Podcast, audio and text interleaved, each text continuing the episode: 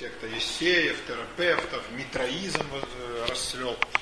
И в Александрии, в Александрии возникла на стыке культур греческой, египетской, э, еврейской, римской, э, такая любопытная концепция гностицизма, истинного знания, гнозиса, которая э, претендовала на то, что вот они по-новому переосмыслили религиозные все идеи, и содержащиеся в еврейском Ветхом Завете, в Библии и в, у греков. Это они выработали свою очень интересную систему, грандиозную такую. Там было два у них учителя, Василий, Валентин, ну, потом другие помельче. А, колоссальная система. И она была, значит, соперничала даже с, одно время по популярности с иудаизмом и христианством. И кто его знает, как бы она далеко пошла, если бы христианство, которое потом победило всех, оно все и всех и не забуцало. Есть христианство же истребило все, остался один иудаизм, только потому, что христианство из него выросло, и его текст, э, который назвал Ветхим Заветом, да, э, себе тоже, так сказать, в актив записал. А так все остальное было истреблено. И никаких там метроистов, и олимпийской религии, все это было изничтожено. И гностицизм исчез, его объявили дьявольским наваждением, естественно, и он пропал. Но он, как бы он не совсем пропал, ничего же не пропадает вполне, да? А он так по-хитрому пророс, христианском теле, да, теле доктрины. И потом дал начало, основу целой кучи разных ересей. И вот ереси, которые сотрясали христианскую Европу и восточную, византийскую, и западную, католическую, они почти все, практически все, они коренятся в гностицизме. То есть их идейная основа это гностицизм. Так, так или иначе. Да? И вот он дожил и до 19 до 20 века, и любопытным образом там сформировалась вот эта вот идея, главная, она, что тело человека это тюрьма, душе следует освободиться от тюрьмы, сколько это естественное стремление любого узника, а, и целый ряд еще такого рода положений, явно таких античеловеческих. Они вот, как это ни странно, были очень привлекательны. А, если поверить книге Суринам Радзинского, который я вам рекомендовал, младшего Родзинского, не Эдварда, да, а который написал кучу всего, а его сына, а, то гностицизм жив до сих пор. И вот в этой книжке, очень хорошей, кстати, книге Сурина, описывается как раз ну, такая вот мощная гностическая секта. Ну, не знаю, фантастика может быть. А если это правда, то там такое суровое эзотерическое подполье описано. Ну, почитайте. Очень хорошая книга, во-первых, из лучших явлений современной русской прозы. А во-вторых, э, ну вот, мировоззрение этого учения написано там очень хорошо и ярко. Очень хорошо и ярко. Но я не буду там предвосхищать, пересказывать сюжет, прочтете и увидите. Гностицизм это явная, так сказать, воля к смерти это религия, которая э, говорит, что главная задача человека умереть. Желательно побыстрее. Э, и ну, оно есть и в христианстве такое, особенно в раннем, да, такая идея, такой посыл. Но в гностицизме это выражено со страшной силой. То есть это религия абсолютно деструктивная, личностно, э, антиномическая, социально, номос закон, антиномическая, то есть направленная на расшатывание любых законов, норм и устоев социальных. А, и очень, я думаю, вредно для психологического состояния человека. Но именно в этом ее привлекательность. Потому что людей привлекают деструктивные вещи, наркотики, например, да, идеологии такого рода. Ведь и социализм, по большому счету, это что же воля к смерти? Да, ну социализм же понятно, куда ведет? В могилу, а сколько людей в это верили. Э, вот мне кажется, у гностицизма есть вот такая вот демоническая аура такая, да? Есть упоение в бою и бездны мрачной на краю. Вот это вот та бездна, которая смотрит на человека, да? Это гностицизм. Любопытная штуковина, любопытная. Ереси западноевропейские, они очень многое взяли из э, гностицизма и поэтому отличались такой лютостью, яростью, ненавистью ко всему живому. Да? И стремлением, так сказать, вот, э, довести крайности гностической теории до самого последнего конца. Вот мы сейчас живем последние дни, следует немедленно или всем покаяться, там, или немедленно вообще всех истребить. Вот эта вот идея, которая через многие ереси проходила просто красной нитью. Вот это гностическая мысль. Вот такая, такая любопытная теория. У них там были и боги свои, свой пантеон, и идея многослойных небес, как через которые там душа поднимается, и идея тайного знания, которая освобождает. Ну да вы прочтите Суринам, там все сказано и идея смерти как освобождения, которая следует стремиться всей душой, как узнику, к побегу из тюрьмы. А, вот такая интересная концепция. Не факт. Это бывают другие разные секты. И не, о каждой секте мы же мало знаем. То, что сообщается по российскому телевидению, я даже не хочу охарактеризовывать при дамах. Да? А, это в основном полное дерьмо и абсолютно неквалифицировано. Но если, например, посмотреть, что, скажем, там, американцы, англичане, BBC какой-нибудь говорит об этих сектах, они разные. Они разные. Нет, это в основном секты христианские. В основном секты христианские, протестантские, так называемые миллионаристские. Их было очень много, сейчас их, о них почти нет. Почему? Они все подверстывали свои учения к концу тысячелетия. А сейчас уже все, уже понятно, что все случилось, и оно опять, опять ничего не произошло. Да? Да, как надпись, запись, да, в дневнике девушки. Так ждала вечеринки, помыла шею под большое декольте, опять ничего не произошло. Вот где-то так. А, миллинарийские секты полагали, что вот это есть некий рубеж, да, синдром, то, что по-французски называется синдром Фендес-Екль, конца века, и тут еще и конец тысячелетия. И у людей психически неустойчивых, которые гораздо больше, чем мы привыкли думать, их много на самом деле а, у них обостряются вот эти вот ощущения, плюс их накручивают проповедники, в основном, я думаю, совершенно искренне верующие. Там они ничего из этого не извлекают, потому что они гибнут вместе с ними. А, и у людей получается вот состояние обостренного такого вот ожидания э, либо конца света, либо прихода, скажем, Мессии, или прихода, там, второго прихода Иисуса. Ну, одним словом, конца, да, эсхатологические настроения, да, от слова эсхатос – конец. Э, вот эти настроения, они всегда к концу эпох, даже в конце 19 века это было. А что творилось в тысячном году, мы же не помним. Но мне звонили люди. Э, да, это страшное дело, что было. А оно же опять-таки ничего не случилось. В 1666-м чего народ ожидал? А там был обычный год. Вот. Но только там черви поели яблоки, а так все как всегда. Ну и вот тут уж, да, второе тысячелетие, тут народ ожидал всего и по, по любому поводу. Экологическая или ситуация, или там э, война, э, которая всегда где-нибудь идет, или еще что. Народ, вот этот таким образом настроенный народ, делал вывод, что ну все, это признаки конца света, тут только, значит, ленивый не увидит Божьего перста. Вот приблизились времена и сроки. И это был кошмар. Я вот, э, помню, я в 99 году я был тогда в Штатах, но я приехал в Израиль. Вовка, сын мой, служил там в армии. И я там, значит, э, ну, путешествовал, скажем так.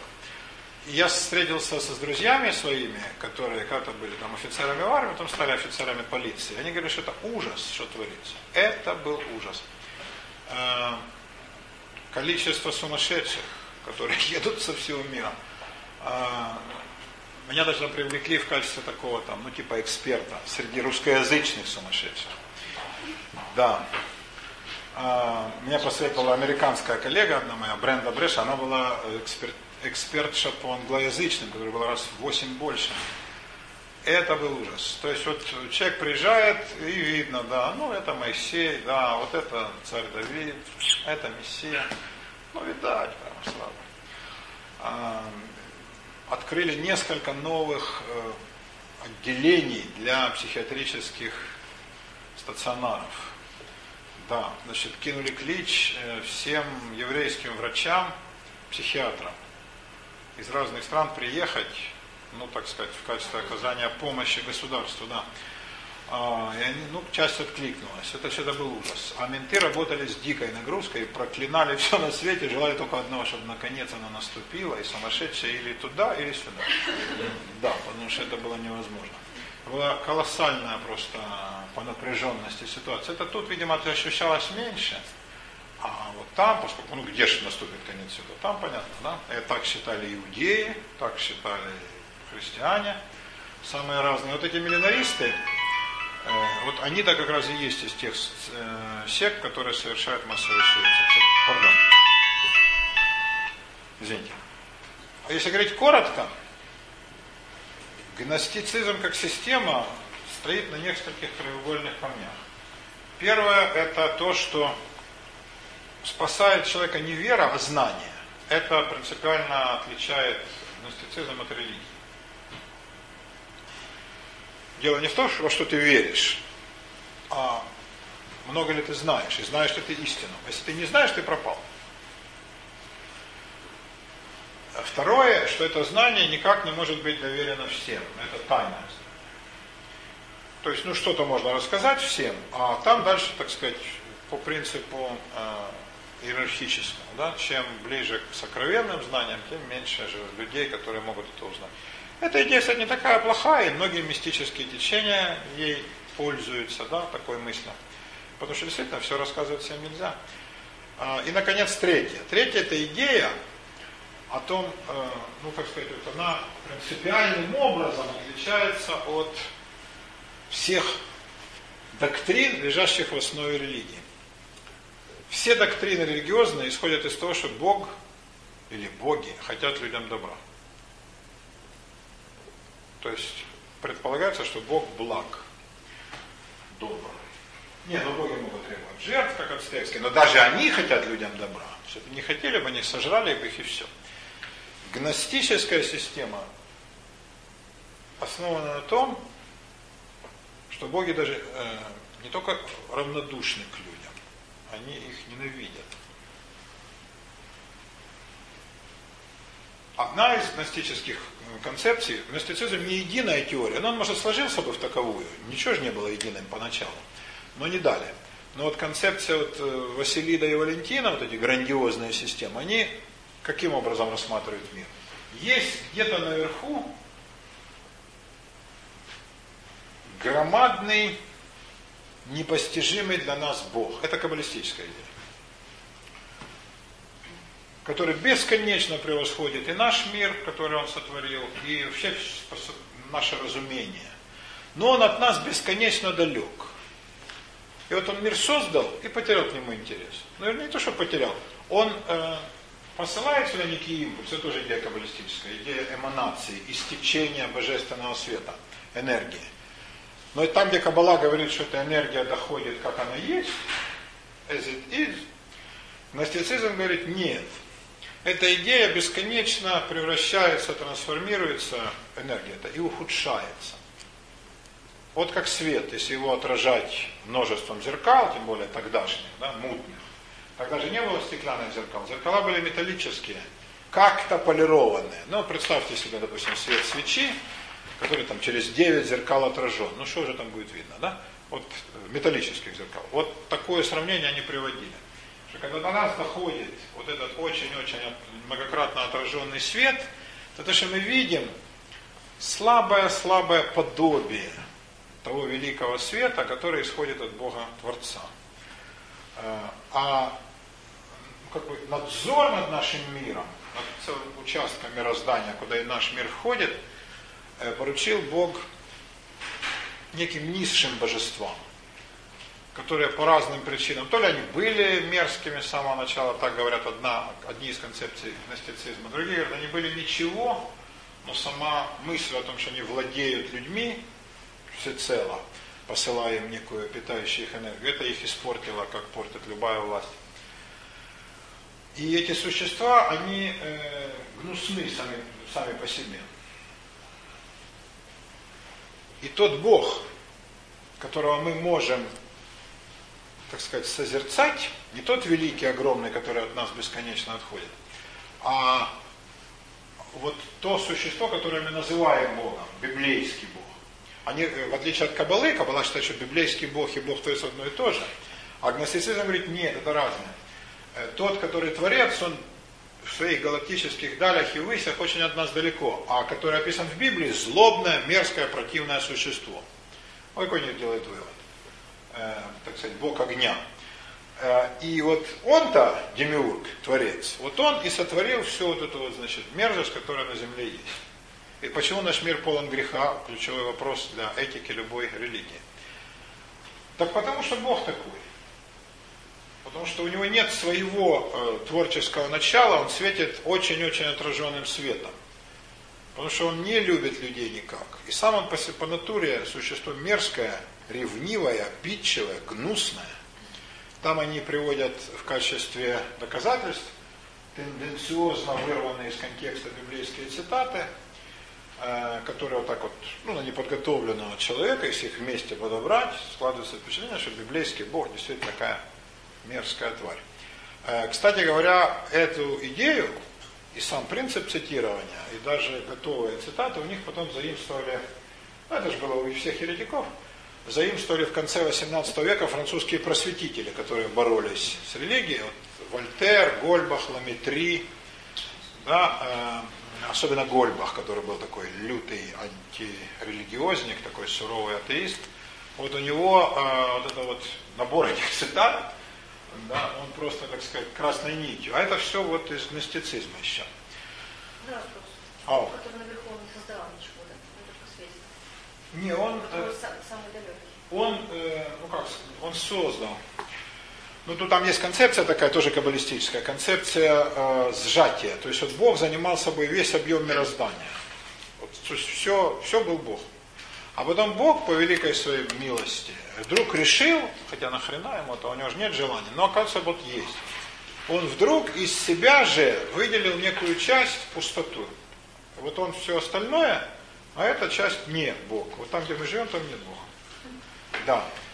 И вот эту пустую часть он поручил как-то формировать тьмой, светом, добром, злом и всем прочими там атрибутами, всеми тварями, которые тут живут, включая самую мерзкую тварь этих двуногих. Он поручил формировать вот этим низшим существам. И они это сделали, сформировали. И есть и тьма, и свет, и энергия, да, и всякие там звезды, планеты, и разнообразные существа, в том числе, спасибо, Иринка, большое, в том числе и вот эти самые двуногие. Вот такое дело. Но, в отличие от, это опять-таки очень, такая интересная, причудливая смесь идей Кабалы, но переосмысленных в таком людоедском, я бы сказал, человеконенавистническом духе. Кабала говорит, что задача человека мир э, улучшить, переделать э, и стать соратником Творца. А гностицизм говорит, задача человека мир покинуть и присоединиться к тому высшему свету, который есть тот самый Бог-творец. И это можно сделать, если э, вовремя и правильно умереть, не просто там повеситься, а умереть особым образом, ритуальным, если хотите. До этого взрасти в себе вот этот э, искру божественного света. Божественный свет тоже Кабалы. Вот там идет намного переклички. Но вот, э, ну как с одной платформы поезда идут в разных направлениях, да, так вот и Каббала и гностицизм из э, более-менее одинаковых посылок, правильных, делают разные выводы. Каббала такие, скажем так, гуманистические, да, поднимающие человека и воспевающие его как Творца мира, как соратника Бога, а гностицизм наоборот. Вот так. А,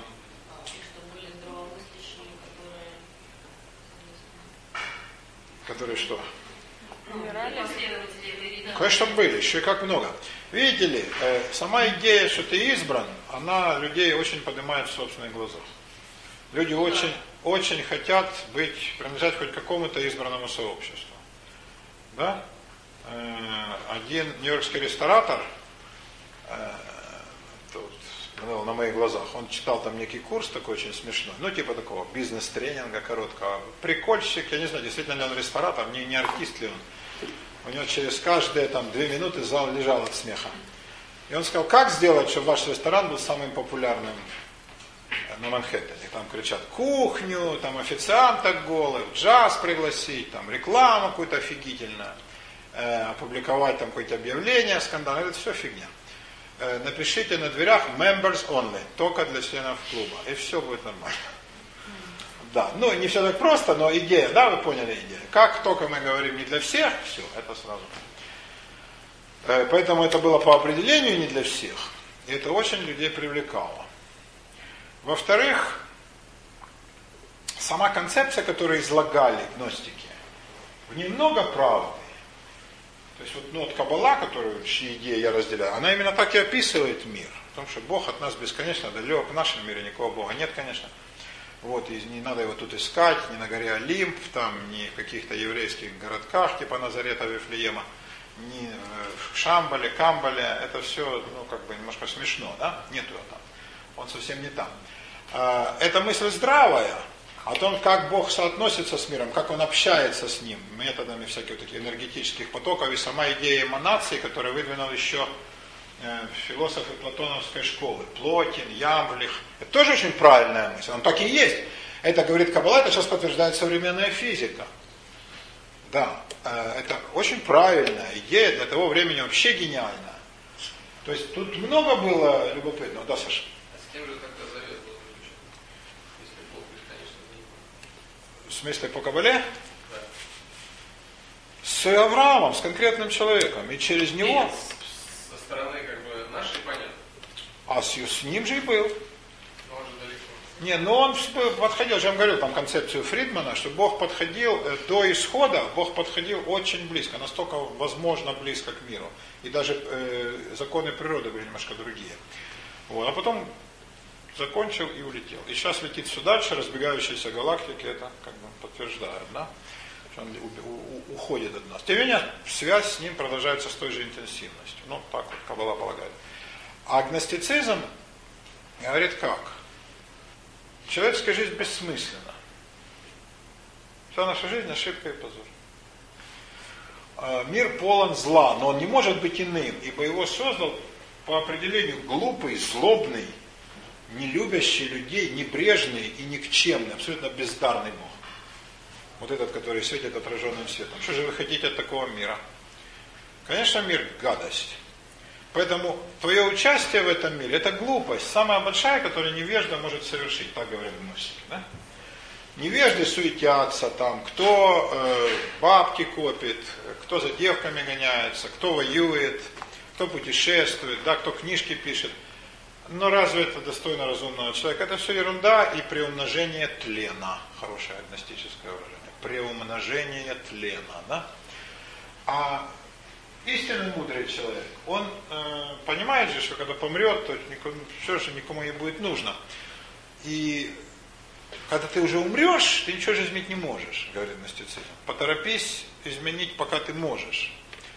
Взрастить в себе вот этот, ну, судя, что хорошая идея, внутренний свет, вырасти его, так сказать, распали его до состояния такого огня, и воссоедини этот свой внутренний огонь с тем бесконечным огнем, от которого ты и был рожден.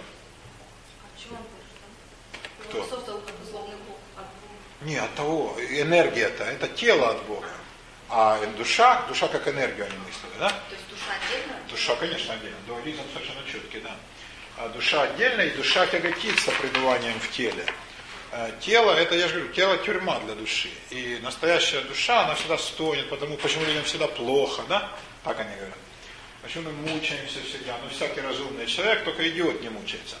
А настоящий умный человек не может не мучиться, ибо душа его не находит покоя в теле. Что бы ты ни делал, все будет хреново, да? Поскольку душа понимает, что это все ерунда, так они полагают. И душа хочет вырваться отсюда, разбить оковы. А э, наилучшим образом, да, уйти так, чтобы воссоединиться вот с этим вечным светом. М? Как? Нет, нет, определенным образом помереть.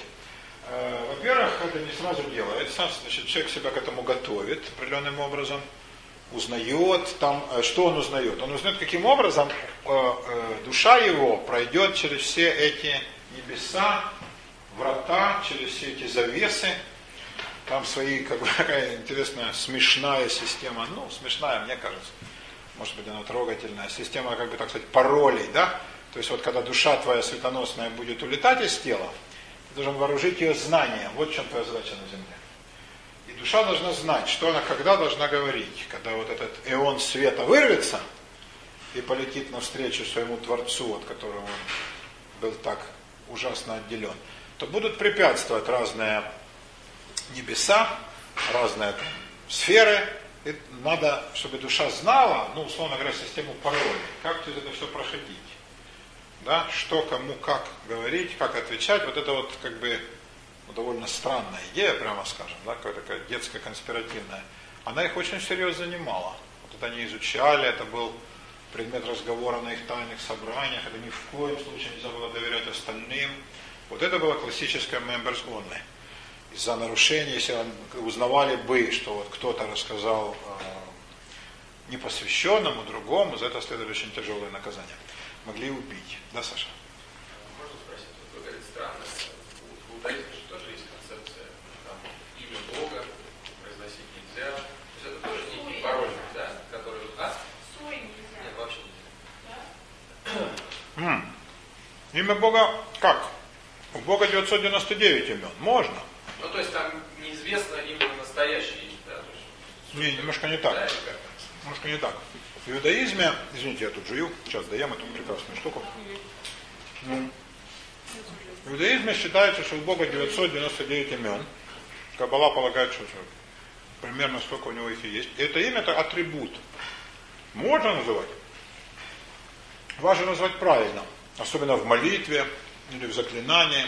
Потому что ты просишь о победе на войне, следует призвать на помощь тот атрибут Бога, который дает силу, мужество. Это называется Эль-Гебор, Бог герой, Бог богатырь. А если ты просишь, например, исцеления для кого-то, то значит Эль-Рофе, Бог исцеляющий. А если просветление, ну и так далее, да? То есть в зависимости от направления. Но называть, конечно, можно. А есть полное имя Бога. Так называемый Шем Гамефураж. Но его невозможно произнести, потому что его никто то- точно не знает. Э, Можно. Я и говорю, что близко к Богу. Не, совсем нет. И можно писать слово Эль, Бог, и можно писать слово Адонай, Господь.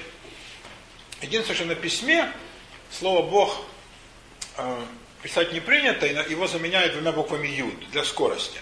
Ибо, э, например, вот в богословских спорах, вот в Талмуде так, непонятно, какая из ипостасей, из ипостасей, из атрибутов Бога в этот момент имеется в виду. То есть нет, э, э, имя Бога можно говорить, конечно, и следует к нему обращаться. Да, тут важно не перепутать. А тетраграмматон, когда... Тетраграмматон Ягве, Да. ну тоже можно говорить и так, только надо знать в каких ситуациях. И говорить, и писать, но он считается тетраграмматон, четыре буквы, да? Юд, Эй, Вав, Юд, Ягве, отсюда, отсюда Ягве, Егова. Э, считается одним из самых сильных имен Бога. И э, его можно произносить или писать только в ситуациях, когда человек значит, полностью уверен, когда он знает, что спросить, как сформулировать, чего он хочет, и хочет именно добра. Если это во зло, то это значит его долбанет по обратке, и будет плохо. Но можно и говорить, и писать. Это же написано в Библии, это можно произносить. Нет, в гностицизме иная концепция. Иная. Вот. В общем, система паролей, проходя которые светоносный ион души возносится вверх. Если он все их успешно пройдет, то человек выполнит свою задачу, как они ее понимали. Приобретет истинное знание, освободится от души, как от главного своего врага, от тела, как от главного врага, то есть тюрьмы, вылетит навстречу свет, э, светоносному Творцу, пройдет успешно все вот эту всю систему ворот, запоров, дверей, э,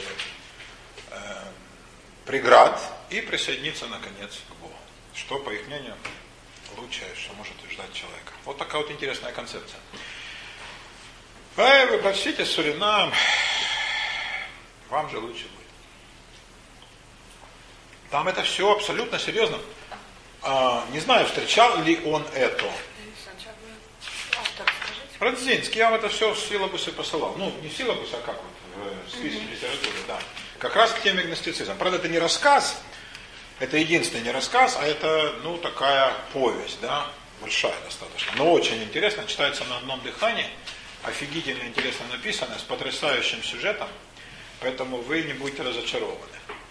Вот единственное, что не могу я вам сказать, действительно видал таких Радзинский, младший, во время своей жизни в Штатах, или это он все придумал.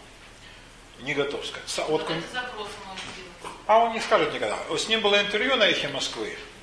Он очень подробно рассказывал, его там раскручивали хитрые корреспонденты и литературные критики, он ничего не сказал. Так отделывался. Человек он интересный.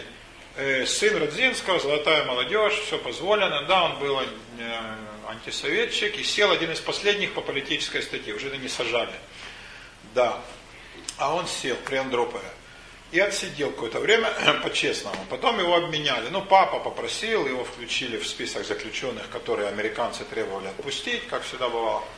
Его отпустили. И он прямиком попал в Штаты со статусом беженца.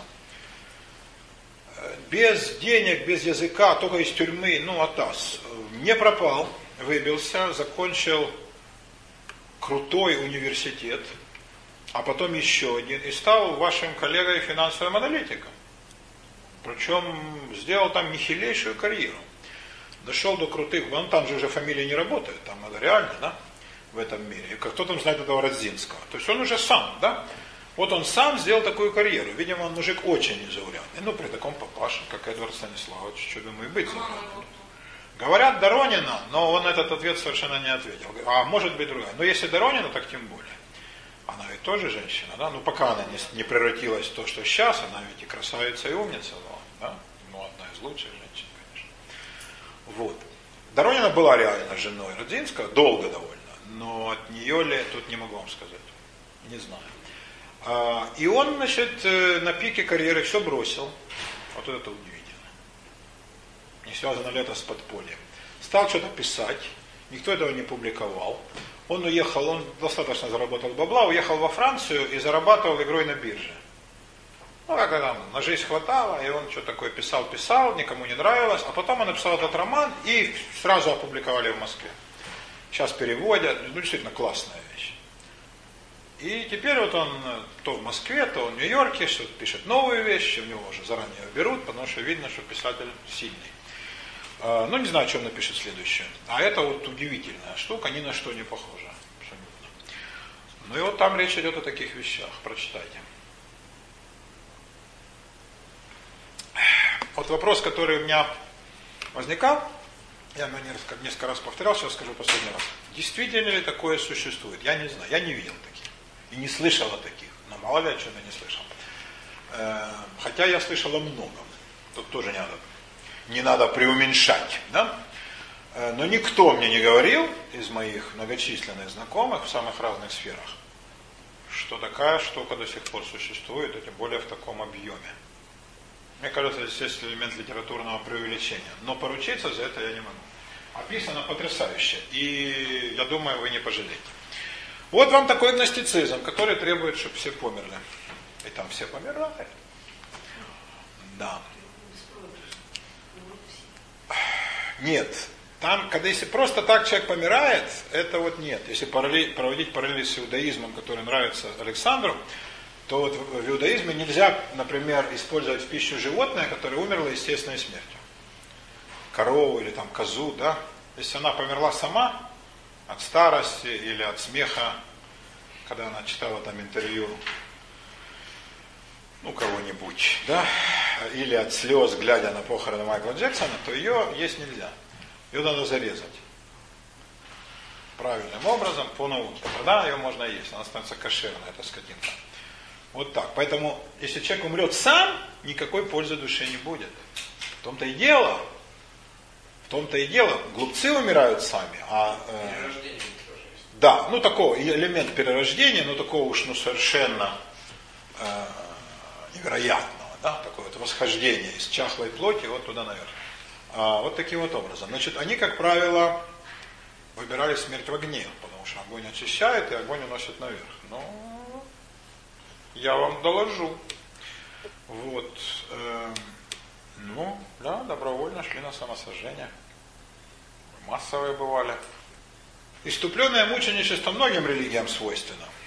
И гностицизм в этом плане не был исключением. Но вот такая вот концепция злобного божества, это, пожалуй, удивительно. А, вот эта вот мысль, что мир наш – это зараза и грех. А почему, если они считают, что божество злое, почему они так стремятся именно воссоединить? Нет, моя красавица. Ну я же объяснял. Ну что делать? Ну пойти рисовать, придется идти рисовать. Вы сами это накликали. Вы сами это накликали. Я не хотел, но я вынужден. Вот смотрите, где-то есть светоносный Бог. Я понятно изобразил? Это гениальный рисунок? Хорошо. Значит, вот от него исходит эманация вот этой самой энергии. А дальше есть много слоев, которые искажают это. Ну вот они говорят о 9 я не буду все 9 писать, это утомительно. Но вот здесь энергия всячески искажается, вот так это да? Да? Вы понимаете? Искажается, изменяется, ухудшается. И самое главное, ее интенсивность очень падает. И вот она в таком отраженном виде попадает наш мир. Узнаете? Вот она попадает сюда. И где-то вот на этом уровне есть этот самый демиург. Вот он плохой. Даже не столько плохой, сколько слепой. Ну, слепой, бед, гай, да, вот такой парень. А вот он э, глуп, бездарен, слеп, завистлив, он завидует этому. И он действует на, на основании окруженного света, поэтому, естественно, ничего хорошего произвести не может. А мы все его творения. То есть в чем принципиальная разница между Кабалой? Кабала говорит, что это все никакой хрени нет, это выдумки все. Больного воображения плохого Александрийского вина. Да? А также девок, которые не идут танцевать с философами, поэтому философы такую хрень изобретают. Да. Надо бороться, чтобы девушки как-то были по... Подзывчивее, да, подзывчивее, вот так. А то видите, что придумать можно. А по Кабале это все идет непосредственно сюда. И мы вот все как бы дети, да, э,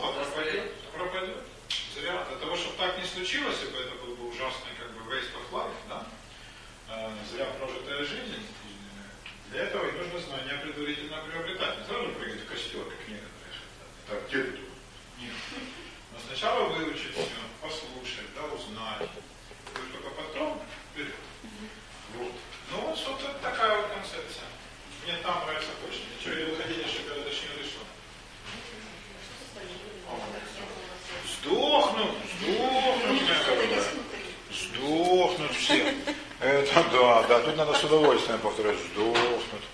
Все-таки какой классный рисунок, посмотрите, да? Я вот все-таки недооценил его, да, да, Оксанита? Я думаю, надо в британский музей быстро, да, пока не перехватил метрополитен, да. Потому что будет опять скандал. С автографом? Ну, с автографом, Андрюша, будет дороже. Вы даете себе счет, да? Это будет дороже. Ну, поторгуемся. Вот человек разбирается в живописи, пока все остальные шуточки отпускать. Даже Аксанита, известная своей любовью к прекрасному, не разглядела. Андрей, Андрей молодец. А вопрос, то есть вот это как раз и знание, которое необходимо, это поможет преодолеть вот эти... Да, совершенно верно. Именно так. И знание, как бы оно приравнивается к этому вот иону света. Нет, ион света дан нам изначально. Но не всем. Ион света есть у каждого человека. Но, но некоторым Бог не дал достаточно разума, или наоборот дал слишком много страстей человеческих, и мы привязаны к телу, нашей главной собственности. Хорошее выражение, да? Это выражение гностиков. Тело наша главная собственность, и мы заботимся о нем. Как же неразумен хозяин, который заботится не о себе самом, а о своем имуществе. А, какая.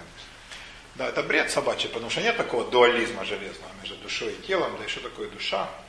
Да, это что? А вот мы как бы мы, мы в единстве, Каббала как раз на единстве-то и настаивает. Но если говорит, нет, ну что вы. И он света, вот что нужно в себе пестовать. А знание, а знание позволяет человеку уйти от этого мира еще до того, как он прыгнул в костер.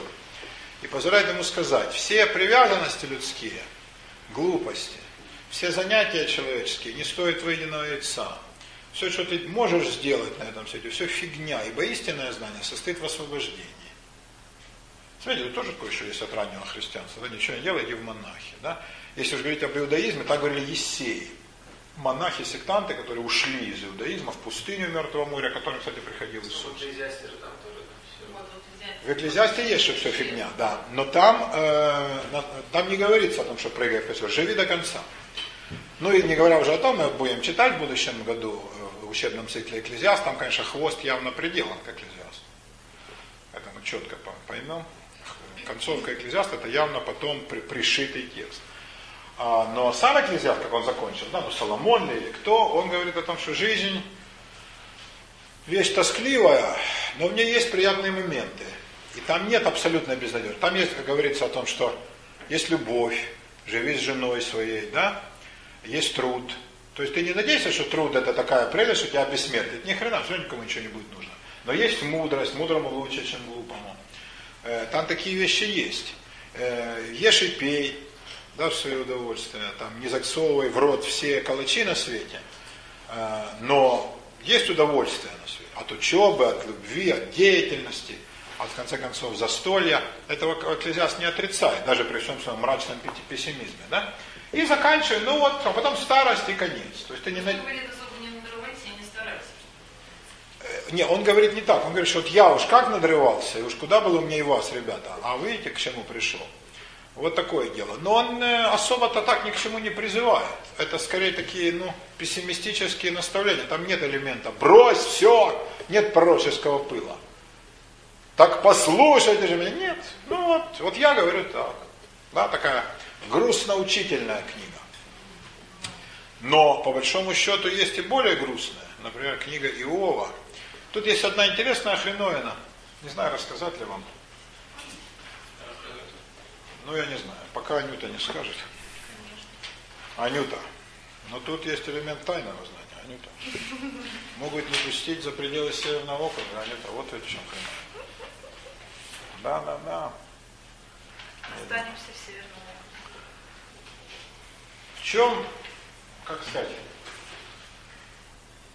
ошибочность целостных представлений. Каббала представление э, тоже достаточно целостное, но оно не оставляет как бы зазор. Вот этого мы не знаем. Все религии в основном, да, кстати, их современная наука, которая с конца 19 века тоже стала формироваться абсолютно как религиозное мировоззрение позитивистское, мы все добудем, поймем и откроем. Они говорят о том, что нам картина мира известна полностью. Особенно завершенные системы вроде максилизма, да, вроде вот нынешнего исламского фундаментализма – они говорят, мы все поняли про мир. А тут-то и есть засада. Э, игностицизм попался в эту же засаду. Им тоже казалось, что все ясно. А что мы можем понимать? Расскажу вам по этому поводу одну, как они говорят, хреновин. А, ну да, хреновин.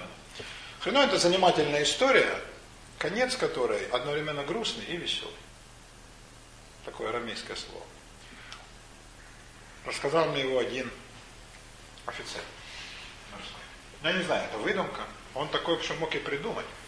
Вы не читали Александра Покровского, который там расстрелять написал, лодка К-72? Нет? Вот этот кадр, который мне рассказал, э, он уехал в Германию, по-моему. А вот он дружил с Покровским и был такой же выдумщик. И там хрен поймешь, это они нажрали спирта в кают-компании выдумали, или это реально было? Не поймешь. Вот рассказывают как реальную историю. Подводная лодка фигачит на боевом дежурстве. Советская атомная, здоровая, где-то там в Атлантике – обитая резиной, шибет, там не хавали радары, она плывет. И самая мрачная вахта всегда у капитана. Там, по-моему, собачья называется, с двух до шести утра, когда все спят. Ему достается самый как бы квалифицированный рулевой. Этот квалифицированный рулевой некий мичман. Полная, ну очень нехорошая. И ненавидит его этот капитан всей душой. Этот мичман не моется, во-первых, мотивируя тем, что он экономит пресную воду. А во-вторых, он омерзительно лысый, и голова у него квадратная. И в-третьих, он все время спит. Это очень много, кстати, э, людей таких видел в армии. То есть вот как он не, он моментально отрубается и спит. В любой ситуации. Изумительное зрелище. А, и вот этот мичман, он, э, он держит рули вот эти, да? А в учебке еще, Андрей знает, да, намертво вбивается навык. Рули не бросать ни в коем случае. То есть тебя могут убить, но рули бросать нельзя. И вот он держит эти рули и спит, падла. И, и, и так вот из вахты в вахту. И так это капитана злит. И это глупо, конечно. И о чем бы с ним он и говорил, но вообще сама невозможно слово сказать и думать, ну почему так? Да, вот и ко всему плохому еще и вот это сучья рожа этого Мичмана тупого, с его лысиной, вонью. И он думает, ну что ему сделать? Ну, вот уколоть ее в задницу, ну это детский как-то, там, гаркнуть как-то, ну, он опять заснет. Ну вот как вот его ущучить? И вот об этом он думает неотступно.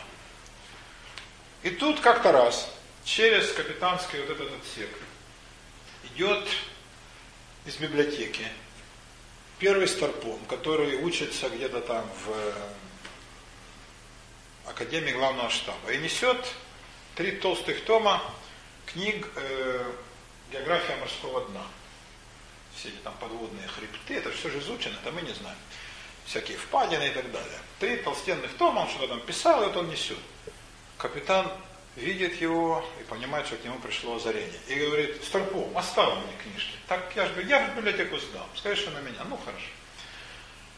Старпом уходит. Ну, капитан попросил хрен оставляет ему три тома.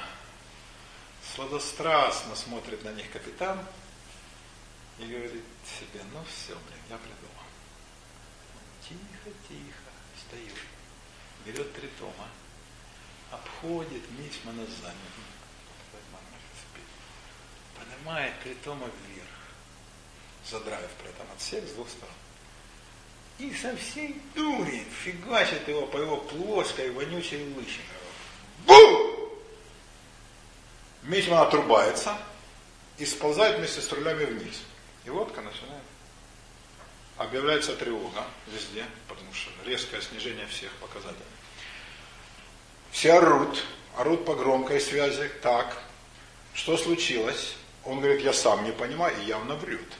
Он пытается как-то, хотя бы расцепить пальцами это бесполезно, он умрет не расцепит, но хотя бы поднять. Ему чуть-чуть удается, и лодка идет вниз. К давлению, которое ее раздавит. Э, никто не понимает, что происходит. Капитан орет, там отдает приказания, там проверить то, проверить все, там электричество, давление, это, все в порядке. Все в порядке. Течь, нету течи. Но мы идем вниз. Они сообщают на базу. Может, не долбанули их кто. Значит, может, стукнуло какое-то там существо, не важно, лодка идет вниз. Тут капитан понимает, что смерть совершенно рядом, титаническими усилиями поднимает этого мужика, выравнивает рули, и лодка все-таки вверх. Сама по себе. Он ее выравнивает, когда он ее выравнивает, он быстренько бежит, открывает отсек, орет, орет все на помощь, поддерживает этого Мичмана. Лодка восстанавливает движение, тревога отменяется, расцепляют каким-то образом с уколом руки этого Мичмана, приводит его в себя. И спрашивает, что случилось? Он говорит, я не понимаю. Я стоял на вахте, а капитан, капитан сидел тут. А потом, а потом что-то вот ударило меня, и я потерял сознание. Когда он. Начинается выяснение, что случилось. Была ли поблизости американская, английская, французская, аргентинская лодка? Нифига. По прямой связи говорят чуть ли не Брежнев с э, Никсоном. Были лодки ваши, падлы? Говорят, клянемся, нет. Вот карту высылать. Не было. Никаких таких. Выясняют с помощью разведки. Нет. Откуда? Значит, э, лодка благополучно приходит на базу. Случай этот, разумеется, не закрыт. Капитана все выспрашивают. Э, заседают комиссия за комиссией. И в конце концов побеждает точка зрения, с помощью которой удается защитить шесть диссертаций, о том, что это было подводное землетрясение где-то там, и его магнитуда была такова, отразились волны от такого-то хребта подводного же, вот оно так пошло, все это с кучей расчетов охрененных, непостижимых ни для одного компьютера, и это ударило, и так, это вот спровоцировало такое вот, а потом ну, прошло. Капитан читает этот диссер и говорит, это гениальная работа, вот человек, который действительно понимает в морском деле, этот э, теоретик жмет ему руку и говорит, ну вот, никто, конечно, знать этого не мог, потому что мы же еще мало знаем, но вот совпадает, все, как вы рассказываете. Вот капитан с непроницаемой Хари говорит, вот гениальные ученые советские открыли причину этого ужасного происшествия. Э, математик говорит, наши замечательные офицеры спасли лодку, представляете, если бы она долбанулась, да, сколько людей, там, если, не дай бог, там торпеды, атомные ракеты. Поэтому капитана представляют к награде. Э, весь экипаж считает, что он их спаситель. Вот. Мичман в тысячный раз рассказывает, как его что-то долбануло, но до сих пор так и не знает, что. Никаких следов нет на теле? Да, абсолютно. С лысиной все стерлось. Як на собаці зажило. И только потом капитан уже, значит, выйдя в отставку, рассказывает этому офицеру вот эту всю жуткую историю, уже как бы ничем не рискуя за коньяком. Если это правда, то вот вам, вот вам модель, да, вот произошло жуткое событие, которое могло вызвать непредсказуемые последствия. В каком-то из сценариев могло вызвать мировую войну непредсказуемый пуск ракеты, она падает, тебе понимают, ах, блин, вы атакуете, и все, и труба человечеству из-за чего? Из-за лысины Мичмана, из-за того, что он не мылся, падла. Из-за трех томов.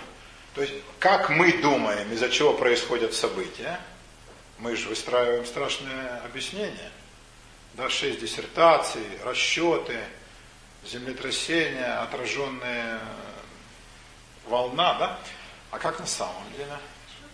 И более того, если бы он рассказал капитану, то, ну, разумеется, никто бы не проверил. Вот такая вот история. Какое имеет отношение к нашему сюжету?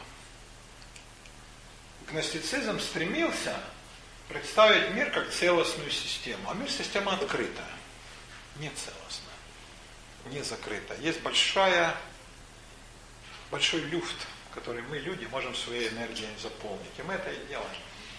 А гностицизм этого не предусматривал. И полагал так, что вот мир завершен, он закончен, он мерзок, и он может только покинуть. И вот эта идея мерзости мира, что это гадость, это э, худшее из возможных мест, что мир полон зла. В мире много, ну, как бы того, что мы считаем злом, или того, что мы считаем несправедливостью. Это все довольно относительные вещи, кстати. А, но есть вещи, которые нас огорчают, да, там раздражают, оскорбляют наше нравственное чувство, но они есть. Но э, какие выводы из этого делать и как это понимать? Гностицизм делает вывод самый крайний. Да, о том, что мир ужасен, он не может быть, разумеется, исправлен, потому что вы же посмотрите, кто его создавал. И все, что мы можем сделать, это его покинуть. Это его покинуть. То есть э, это но по большому счету это точка зрения людей слабых и духом, и, и головой. Безусловно. А, знаете, есть песенка такая, трудно жить на этом свете, в нем отсутствует уют, рано утром на рассвете волки зайчи живут. Они не, не придумали, что рождаемость можно остановить, тогда не нужно. Это придумало христианство, которое объявило, что монашество и девственность для девушек, ну, монашество для мужчин и девственность для девиц – это лучший из возможных вариантов. Э, такая концепция высказывалась. То есть крайние из христианских проповедников говорили вот такие вещи, что род человеческий настолько порочен, что не стоит его продолжать. Но тут речь идет не о том, чтобы род угас. Им же ведь не жалко остальных. Остальные это барахло, это быдло, как скот. Они сдохнут и фиг с ним. Они хотят их спасать. Они хотят спасать только небольших, которые поняли это. И вот те вот небольшие-то и должны спастись. Вот как вопрос-то они ставили. А, это тот же лозунг «спасайся, малое стадо», «не бойся, малое стадо», да, «избранные спасутся». Но доведен его до такой крайности. И в средневековые ереси, они эту всю риторику усвоили, но, конечно, на уровне еще меньшей образованности и еще более радикальных социальных выводов. То есть раз мир ужасен, надо его немедленно нахрен разрушить. А мир несправедлив, значит надо все поотменять. Всякую власть, законы, а, любое, естественно, государство. То есть это вот а, этот самый антиномизм, он есть и в христианстве. Да? Что такое э, оставь жену и детей, иди за мной. Да? Э, не копи денег, да, враги человеку домашние его, это вам как? Да, я принес вам не мира меч, ну то есть это совершенно антисоциальная проповедь у самого-то плотника. Но в гностицизме это доведено и в ересях до колоссальных абсолютно пределов. Все бросить. И отсюда вот такие вот, э, ну, совершенно карикатурные, гротескные формы, которые некоторые ереси принимали. Например, нам надо вернуться к райскому состоянию блаженства. Жить как Адам с Евой в раю или как преадамиты. То есть те люди, которые якобы жили до Адама. Они жили счастливо в раю. А в раю никто же не ходил в одежде. Все ходили голые, поэтому давайте-ка. Кроме того, там все ходили на четвереньках. Хорошо бы и нам. И вот эти толпы голых, перемазанных, да, вот это, как бы сказать, оно было бы смешно, когда бы не было так грустно. Вот с чем, кстати, приходилось бороться инквизиция. И эти штуки захватывали там целые там уезды, волости, да, значит, надо высылать там людей. А, такая-то штука. Или раз мир полон греха, а, то э, задача человека дойти в грехе до конца, то есть совершить все мыслимые преступления. Все, что можно украсть. Сжечь приют для слепых, изнасиловать всех девственниц, зарезать старух и малолетних, да, совершить ужаснейшее кощунство и святотатство. Тогда грех твой будет велик. Тогда ты пройдешь весь путь вниз, и сколь прекрасен будет твой путь наверх. Такая логика совершенно выморочная. Да? А, это логика многих ересей средневековых. Вот они питались э, так понятым гностицизмом. Так понятым гностицизмом. О том, что мир ужасен, мир э, отвратителен, его не надо улучшать, его надо разрушить. По большому счету, отголоски этого есть и в марксизме. Мы наш, мы новый мир построим. Это что же отсюда? То есть разрушить старое, чтобы создать новое. Так никогда не бывает. Надо эволюционным порядком, переделывая старое, делать новое. Э, вот это нормальный путь естественный. А мы наш, мы новый, и кто был ничем, тот станет всем, так оно и было. Говно и стало управлять государством. И до сих пор так продолжается. Ну, в Беларуси, конечно. Э, вот это тоже, между прочим, отголоски гностических теорий. А одиннадцатый тезис Маркса о Фейербахе. Философы различными способами объясняли мир, а дело заключается в том, что переделать его. То есть, переделывать-то да, но ты же хотя бы сначала пойми как. Чтобы переделывать радикально, да? Большая задача. Тут есть много, вот в, в коммунизме, как его придумали Маркс и Энгельс, да, там очень много гностических элементов. Идея о том, что пролетариат есть могильщик буржуазии.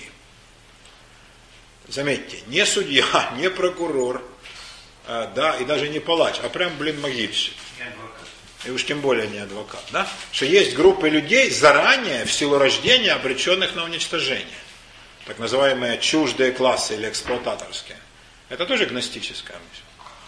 Что вот это вот большинство, оно сдохнет, а только избранные к спасению спасутся.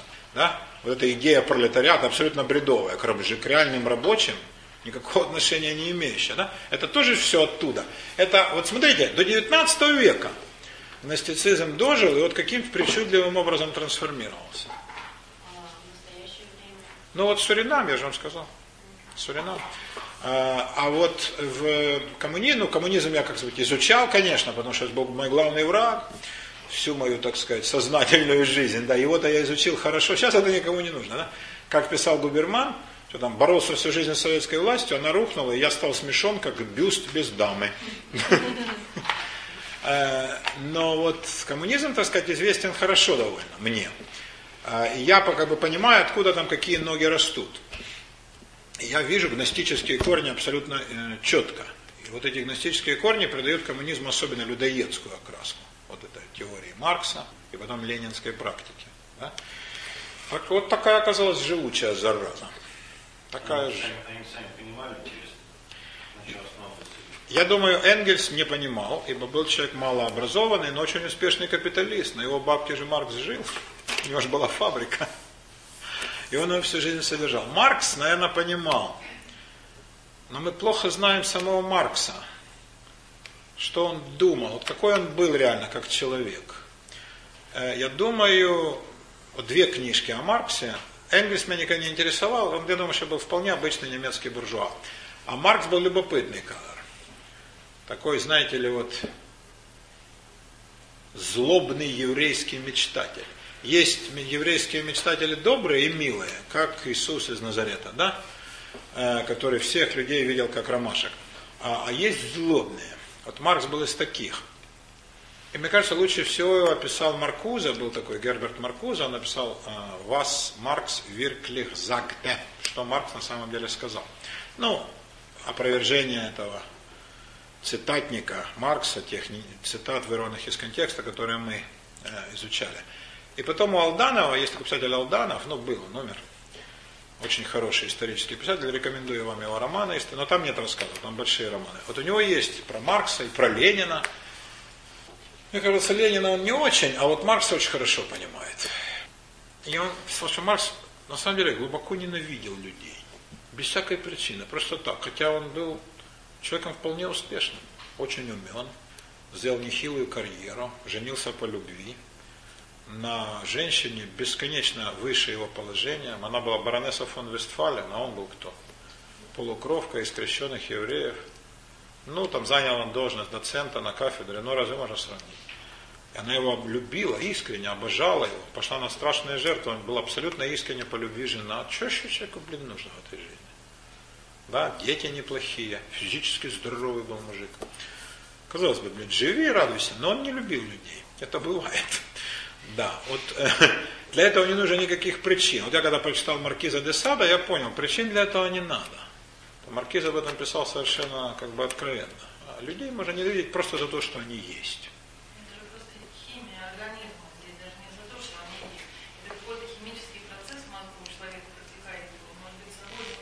Не знаю, может, может. Может власть. Может власть она, может нет. Я не, я не всех люблю. Нет, не всех. Но я не могу сказать о себе, что я всех ненавижу. Э, больше всего меня раздражают люди, которые говорят, что они любят всех. Я им сразу не верю. Это ясно, что лжецы и шарлатаны или какие-то начинающие манипуляторы. А, но люди, которые ненавидят искренне остальных, вызывают у меня, как вам сказать, и настороженность, и злобу, и вот желание что-нибудь такое взять, как писал Нестор Кукольник, и тайнок оружию, оружие ищет рука. То есть это, это людоеды, их надо истреблять. Маркс был из таких. Он не любил людей искренне. Он выдумывал системы, при которой вот одна часть людей истребит другую, и на этом построит царство Божие, как он назвал коммунизм. А, бредовая абсолютно система, конечно, если вдуматься. Но она простая, и она подкупала своей простотой. А знал ли он о гностических корнях? Ну, наверное, мог и знать, потому что он был человеком очень образованным. Он получил хорошее 19 века немецкое образование, оно было очень неплохое. Лучшее тогда в Европе. Он знал греческий, латынь. Ну, то есть по-честному учился. Не исключено, что знал. Но я думаю, это его не смущало. Он на это никуда, разумеется, не ссылался. Но в самих его построениях, да, это все четко видно. Вот такая вот э, любопытная античеловеческая система. Если поговорить о ересях поподробнее, там о катарах, э, багумилы, они назывались багумилы и катары в, на востоке Европы, Богу милы, да, любимцы Бога, или катары, или альбигойцы, альбижуа во Франции. Э, потом вальденцы, патарены, э, вот множество было таких сект крупных, которые переросли в ересь. Они считают мелких брызг. Это такое огромное движение, которое сотрясали всю Европу.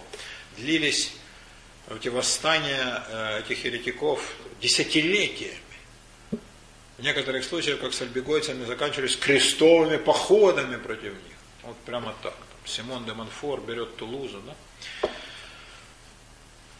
Вот эти движения, все, восходят к гностицизму. Один теоретик ереси высказал э, идею, она мне показалась странной. А потом я подумал, а что это, может так и было. О том, что ереси не возникали сами по себе. А у него тоже такая теория заговора. Но он крупнейший в мире специалист по истории ереси, как бы спорить с ним как-то сложно, он что знает все, а мы только по его книжкам. Но у него есть одна черта, очень распространенная и очень милая и трогательная. Он не любит евреев, тоже просто так. Ну, без всякой причины. Ну, не любит блин, жидов, вот, ну, вот никак. И у него идея такая, что э, это еврея, проклятые жиды, они вредили христианской Европе западной, они как бы вот наускивали этих э, вождей еретических движений, брали, ну, не самых глупых, да, а каких-то там посмышлений, как-то давали им какое-то какую-то инструкцию, да, обучали их там основам гностицизма под видом подлинного истинного христианства. И те потом выходили в народ. Ну, такая теория заговора. Ну, проверить не удается. Евреи, конечно, это отрицают. А, а проследить, были ли контакты, ходили ли эти люди, вожди движения к евреям учиться. Ну, это надо несколько жизней человеческих потратить на розыск этих архивных документов. Но вот он утверждает, что вот у него есть доказательства такой вещи. Э, фамилия в смысле этого кадра? Его зовут Литл, Джон Литл. Да. Он хороший историк вообще, у него много любопытных статей о евреях, таких вполне доброжелательных. Но вот он считает, что ересь они не брались просто так. Что всякую теорию кто-то инспирировал. Всякую, так сказать, э, идею кто-то внедрял, да? Кто-то вся эту идею внедрял. Ну, не знаю. Не знаю. Вот мусульманство, да, кто внедрял? Ну, наверное, кто-то внедрял. Потому что оно же не могло так возникнуть. Да, христианство. Э, видимо, в этом что-то есть. Э, но вот это я просто вам говорю как такую гипотезу, да, этого Литл, калифорнийского ученого, крупнейшего знатока средневековья, западного. Э, вот он утверждает таким образом. Э, это объясняет то, каким образом э, в Европе, в общем-то, не больно-то образованные, кроме монастырей, да, среди простых людей, не среди монахов, и не среди горожан, а вот, скажем, среди крестьян, как там вдруг вспыхивали вот эти еретические движения, как они формулировали свои доктрины. Да, каким образом такая вдруг стройная получалась концепция, как он знал, на какие вопросы отвечать вождь этого движения, да, ну, там какой-нибудь вальденцы возникли, простой ткач, да, вдруг ни с того ни сего возомнил себя религиозным реформатором. Вот откуда? Откуда? Ну, другой стороны, какие там евреи его окружали, но что мы знаем о его окружении? То есть, вот тут есть возможность поспорить. Но вот он вдруг совершенно неожиданно объявил вот очередную такую религиозную революцию. Что, конечно, вся церковная иерархия прогнала, надо заменить, да, нужна новая жизнь, нужны новые идеи и э, суровейший пост, покаяние приготовление к смерти. Отказ от всякой деятельности продуктивной. Их всех, конечно, сочли еретиками. А, вот такая вот штуковина. Что вам сказать о гностицизме еще? А, в Талмуде есть любопытные выпады против гностицизма и полемика с ним. Главным образом она посвящена идее, которая ужасно обижала еврейских мудрецов Талмуда. Да? Талмуд это со второго по седьмой, восьмой века нашей эры. Да? Тогда Талмуд писался, несколько столетий. Но он же здоровый. А, их вот более всего обижала именно гностическая мысль. На христианство они не обращали никакого внимания. Называли христиан там сектантами, ним, и как-то вообще для них это была ерунда. Насмешливо так, пренебрежительно. Ислам только начинался, они его даже не заметили. Э, с греческой философией полемизир, но именно с философией, не с олимпийской религией, она тоже казалась им смешной, и уже к тому времени, конечно, отжившей давно. А вот главным их, вот если так вот по большому счету, идейным соперником выступает гностицизм если говорить об, а именно о соперничестве идей. И вот они упорно полемизируют с мыслью, что Бог может быть нехорошим. По их мнению, Бог может быть только хорошим, только благим. И то, что Он делает, это однозначно для мира благо. Другой вопрос, как мы это принимаем, мы можем это по ограниченности нашей, а, или потому что это против нас оборачивается считать плохим. На самом деле все это, конечно, благо. И там массу по этому поводу есть а, таких ну, споров, разговоров. Да, например, зачем Бог создал там комаров и мух? А вот есть у них цель там в жизни, вот это, по этому поводу рассказывается некая притча. Они тоже не бесполезны, да, то, что тебе кажется там досадным, да, вот нахрена эти комары, да. А вот они нужны, у них своя функция в мире, да. А зачем создал Бог, значит, ненавистников евреев, если уже он их так любит, так нахрена столько ненавистников? А вот тоже надо, да, и вот есть, об этом идет разговор, да. А, как мог Бог допустить там то-то, то-то? И это все очень э, любопытным образом обосновывается. Я все это недоумевал, что-то не... А потом, когда я вот познакомился с гностицизмом поближе, я понял, против кого, собственно, острие этой полемики направлено. Это против э, гностика. Вот расскажу вам такую притчу из Талмуда. Это прямая полемика с гностицизмом. Некий рабби э, гулял на э, церемонии обрезания сына своего друга.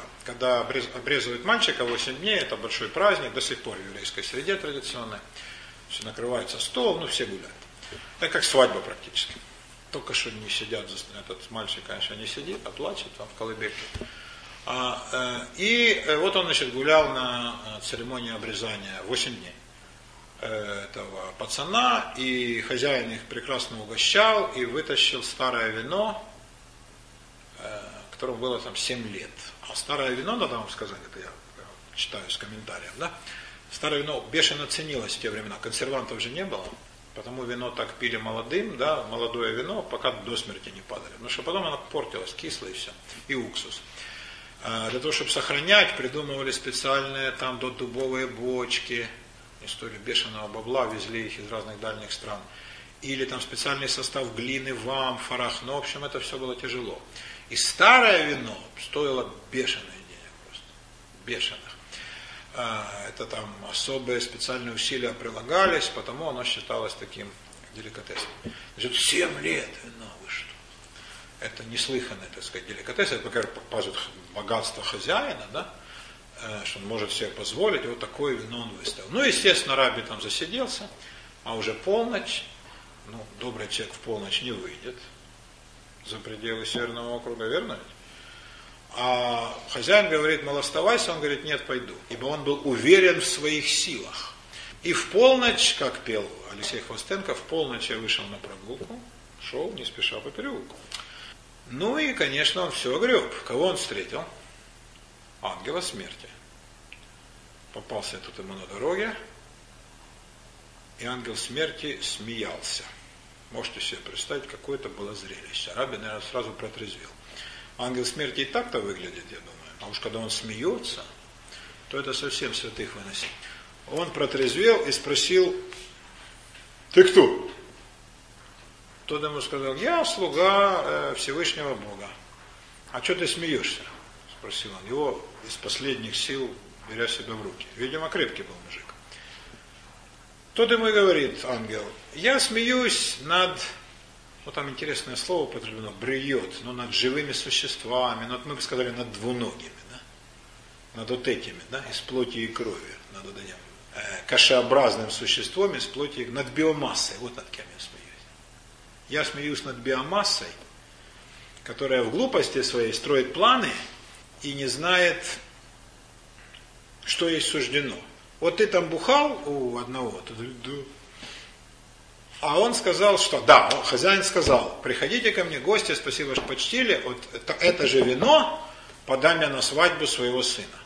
То есть вот такое будет старое, уже вообще фантастически старое, и тогда приходите, обра... ну, свадьба сколько, ну, 18, знаешь, один, 18 лет он рассчитывает вино сохранить. Так он. А того не знает этот представитель биомассы, у которого родился сын, что сынок его помрет через 30 дней. Раби протрезвел и сказал, понятно, а покажи мне, когда я умру. Тут ему ангел откровенно говорит, я бы показал.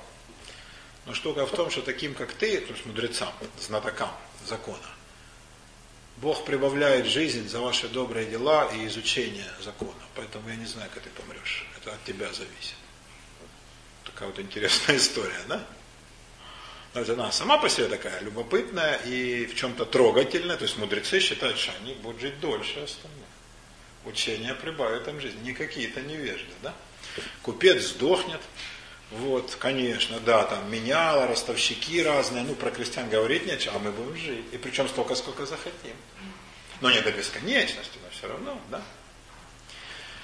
А второй пласт, разве это Бог плохой? Кто забирает младенца в возрасте 30 лет, дней, когда ясно, что он ничего дурного совершить не смог? Не Бог, слуга его. А как тонко все.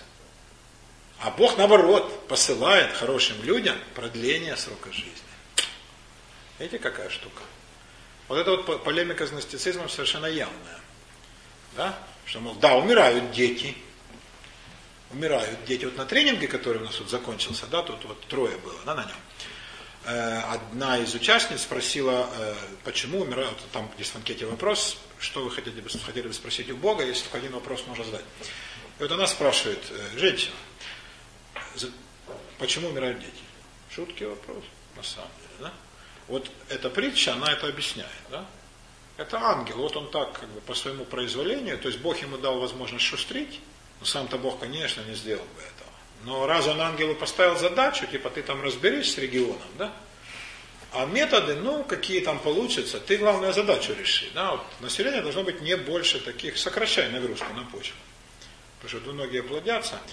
А, а статистика в целом потом представишь.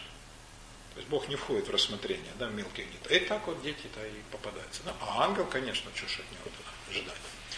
А ангел по иудейским понятиям, он совершенно не обязательно добрый.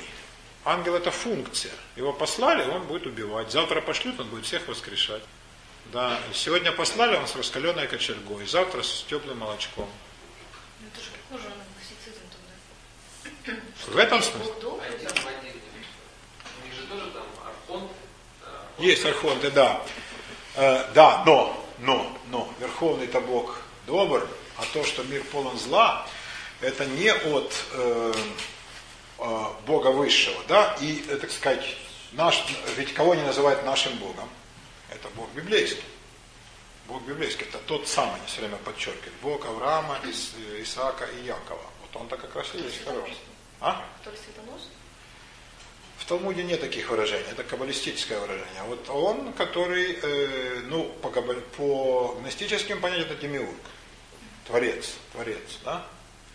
А, вот он-то и есть добрый, не отрицают, что есть промежуточная ступень. А Талмуд с этим полемизирует. Поэтому нет, не один к одному, именно полезно гностицизм. Хотя перекличка идейная, перекличка идейная есть, конечно, да, но потому-то это для них и представляло опасность. И вот любопытно, это мне как-то задали вопрос в католической семинарии черной в Америке. Я там учился с одним э, мужичком, и, а там было принято, это профессор наша Мэри Бойс, она брала э, группу при условии, что ты что-то хорошее сделаешь для группы. Но если группа скажет, отказываться нельзя. Ну не, ну там ничего, к сожалению. Такого не просили, да. Да, а, и, значит, э, этот католик-негр, подал идею, что я рассказал про Талмуд. Я был там единственный еврей, единственный изучавший эти дела. И я рассказал. И понравилось, он значит, меня пригласил там в Чикаго в их католическую семинар, я там, там прочитал несколько таких лекций, небольших. Они это впервые слышали, вообще про существование Талмуда, и евреев они видели впервые, в общем, все новинку. Рук еврей без хвоста, для них было полное открытие мира, ни хрена все. Да, еще и разговаривают, представляете? Да, а тут сидит черная масса, да, которая считает, что католицизм это их религия. Ибо в Чикаго самая большая в мире католическая община. Еще вы будете возражать. О, ситуация. Вот так. Но я, поскольку я знал, что я потом познакомлюсь с Оксанитой и Юлей, я с честью вышел из положения. Я вызнал эти образы. Все. Я им рассказывал об этих делах. И один из них, самый такой, как мне кажется, смышленый э, парень, спросил, а вот кто главный э, идейный соперник иудаизма в Талмуде? Я вот впервые задумался, потому я как почему-то никогда в такой плоскости вопрос не ставил. И я сказал гностицизм. Но они тоже не знали об этом, успокоились. А, Его ответ Абсолютно, да. Но именно, но на самом деле так и есть. Они, может быть, подумают, что я ушел, на самом деле христианство, да, а я так хитрый жидяра ушел от ответа. Но на самом деле так и есть. Гностицизм, да. И среди гностических идей самая ненавистная для талмудических э, рабби – это идея, что Бог может быть зол. Что Бог может желать миру зла. Это для иудейской и каббалистической мысли абсолютно идея неприемлемая. Никак. Бог только благ. Вот. А то, что нам кажется несправедливостью, зло, злом, это есть необходимые элементы бытия. Необходимые. Там многое, на самом деле, извините, что я просто не Конечно. Там же много, например, в Библии тоже, если, если я правильно вспоминаю, вот этих моментов, которые больше в пользу гностицизма, например, что там у Бога не получалось, да, что он там переделал, что-то менял. Ну, то есть, конечно, его пути несправедливы, всегда можно на это сослаться, но сам факт, да, что он не до конца видит последствия своих поступков, что он там, да, ну, такие, такие вещи. Это каббалистическая идея, мы говорили об этом на тренинге, когда это каббалистическая идея, кстати, неприемлемая ни для иудеев, ни для христиан. Они, сказать, с ужасом всегда об этом слушают, когда я говорю, ну, я имею в виду образованную часть, да, которой среди иудеев все еще есть, среди католиков много, среди православных почти нет. Но вот, когда они слушали, как такое может быть? А на самом деле так и есть. И Каббала этого не отрицает, да, что Бог замыслы менял, коррелировал. И этот эксперимент был у него первый, поэтому он не знал результатов его последствий. Да? То да, гностицизм эту идею взял. Безусловно. Но э, и трактует это, вы первое замечаете, в таком э, злобном для Бога контексте. Что, видите, он это по тупости и уродству они там Ну, они не, не все были такие прям злые. Они многие говорили, что просто, ну, он ограничен, да, он не всеведущ, не... Но не самое, самое это главное, если мы Бога Творца отождествляем с демиургом гностическим, да, понятно, что он ограниченный, он тупой, он бездарный, он, он светит отраженным светом, этим все сказано, да. Вот против этого это как раз и Каббала, и иудаизм, и потом и христианство категорически возражают. Для них Бог это а, никаких промежуточных там ступеней нет. Вот такая вот штуковина с гностицизмом и э, его влиянием. А, Из российских исследователей лучше всего гностицизм знал а, Владимир Сергеевич Соловьев, великий ученый, сын историка Сергея Соловьева, да? А, Он, кстати, кабалой прекрасно занимался. Он, к сожалению, очень недолго прожил, увы, умер еще совершенно молодым. Он был гений, конечно, абсолютный. Владимир Сергеевич Соловьев, э, вот он очень хорошо знал гностицизм. А, И написал он и про Василида, и про Валентина. И он задумал написать о них большие статьи, но помер, к великому сожалению. А уж потом, ну потом мировая война и революция, какой там нахрен гностицизм. А, И как-то до сих пор нет по-русски достойных работ, а, которые, которые бы могли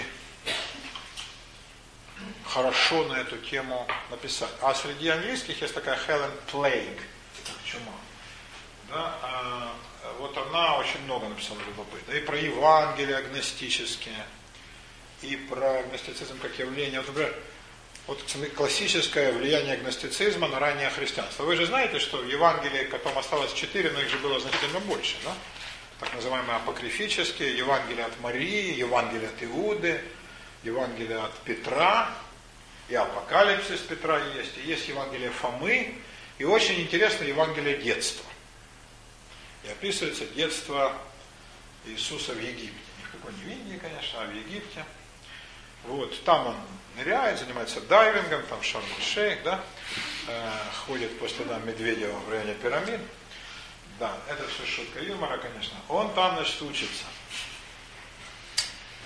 И любопытно, он там делает штуки.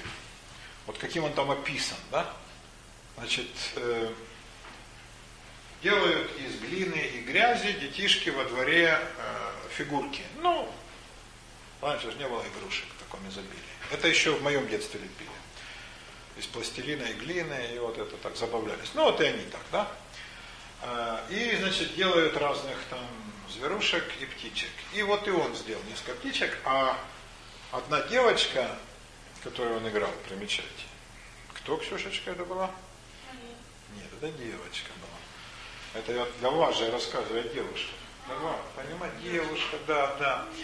Она и сказала, какие замечательные птички, но они никогда не, взлетят, не взлетят и не запоют. Да? Сказал наш парень. Тогда еще не плотник, а просто да, вот такой вот эмигрант в Египте, который туда понаехали.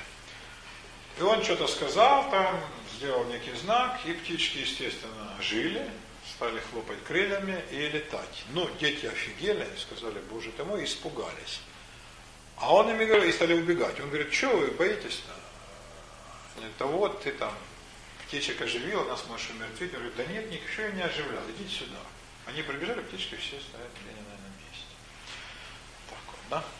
А, там же сказано, как он там взаимодействовал с учителем своим. А, он, значит, естественно, знал все гораздо лучше учителей. Учитель поднял на ну что-то учитель в таких авторитарных традициях говорил ему. Слушай меня, вот, слушай, что я говорю, а Иисус ему говорит, нет, минутку, то, что вы говорите, противоречит Писанию, они толковали Писание. Вот пророк говорит так, а этот говорит так, говорит, а тебе еще рано об этом знать, причем странно, я правильно цитирую, а вы искажаете. Так, сядь, блин, я сказал. Говорит учитель, тоже, что вы кричите, вы аргументом, что, на горло отобрали. Да, вы же не в пивной, да, езжайте к себе в Душанбе, и там будете орать. А тут чего? Учитель, значит, поднял э, трость, ну, палку э, на него, и тот посмотрел на палку, она переломилась у него в руках, упала на пол, тот схватил ее, значит, половину этой палки и поднял ее, тогда он еще раз посмотрел, и они, обе половинки упали и превратились в, в прах. В прах. Вот так. Учитель посрамленный вышел. Вот такие штуки он делал, да? Еще там несколько таких э, штуковин. Очень интересный образ предстает, да? Впоследствии все это убрано. Значит, везде, где Иисус как-то или совершал чудеса магические, да, ну вот как бы бесполезное чудо превращения свистулек глиняных птиц. Или насилие, даже такое косвенное, да, вот он воспротивился учителю уничтожил вот эту вот трость, унизил учителя тем самым. Это все было убрано. образ лепился совершенно такой мармеладный, да, канонический каким он в конце концов там в Евангелиях и предстает, там кроткий, смирный, как агнец безгласный и все это прочее. Ну вот таким путем. Это, конечно, влияние гностицизма, да, о том, что, наилучшие из людей все равно в душе своей обязательно, у них есть злоба червоточина, и они что-нибудь такое непременно вытворяют, поэтому не надо, так сказать, обольщаться насчет вашего плотника. А, вот такая вот штуковина. Такая штуковина. Э, через секундочку, Машечка, сейчас я свою нехитрую мысль закончу и к вопросам перейдем. А, поскольку гностицизм э, исходил из, из идеи, что только знание, гнозис, истинное знание дарует спасение, э, то церковь, худших ее, в лице худших представителей, вот католическая церковь, она боролась против знания, отождествляя знание и гностицизм. Типа вот от знания вашего, видите, что происходит? Это, конечно, была передержка колоссальная.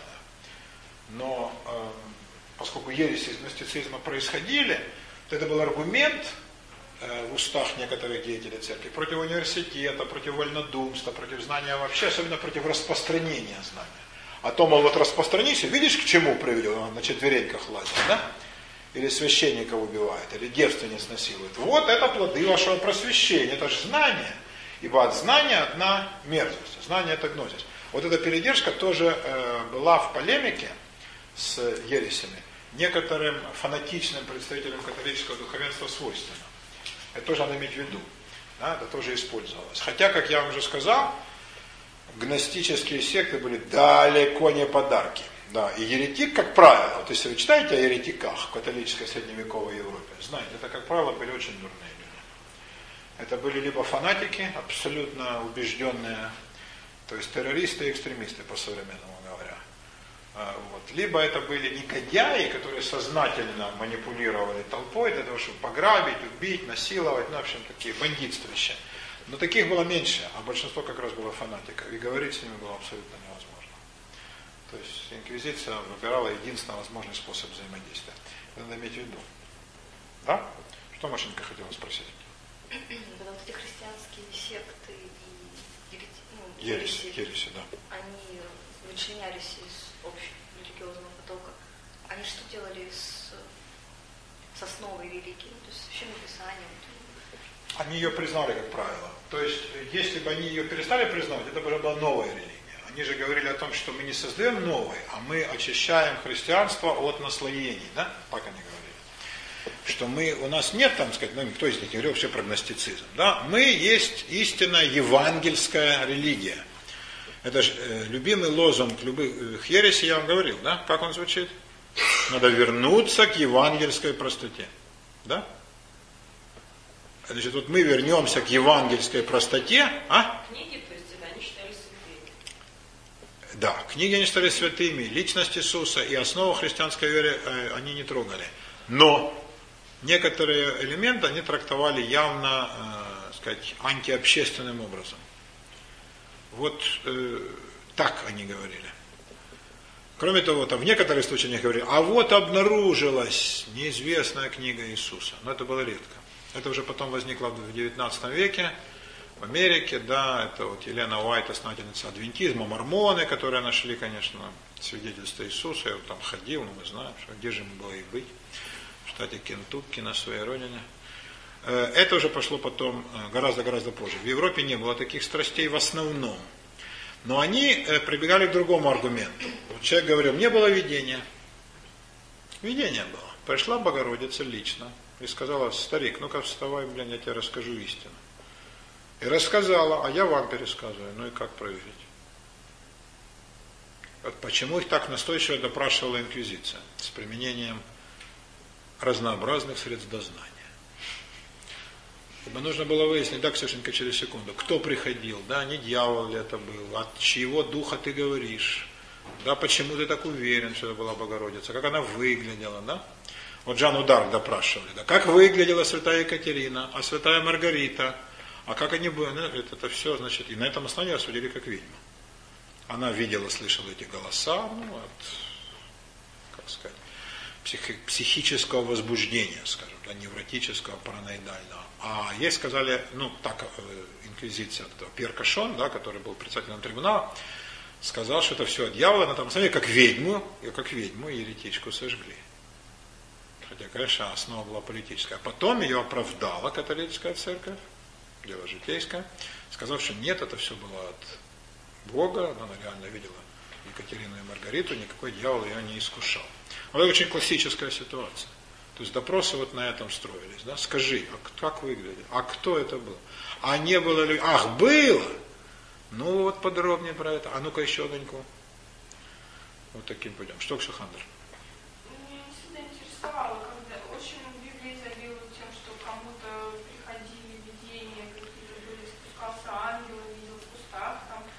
Насчет кустов вы бросьте. В кустах это совсем другое. Да.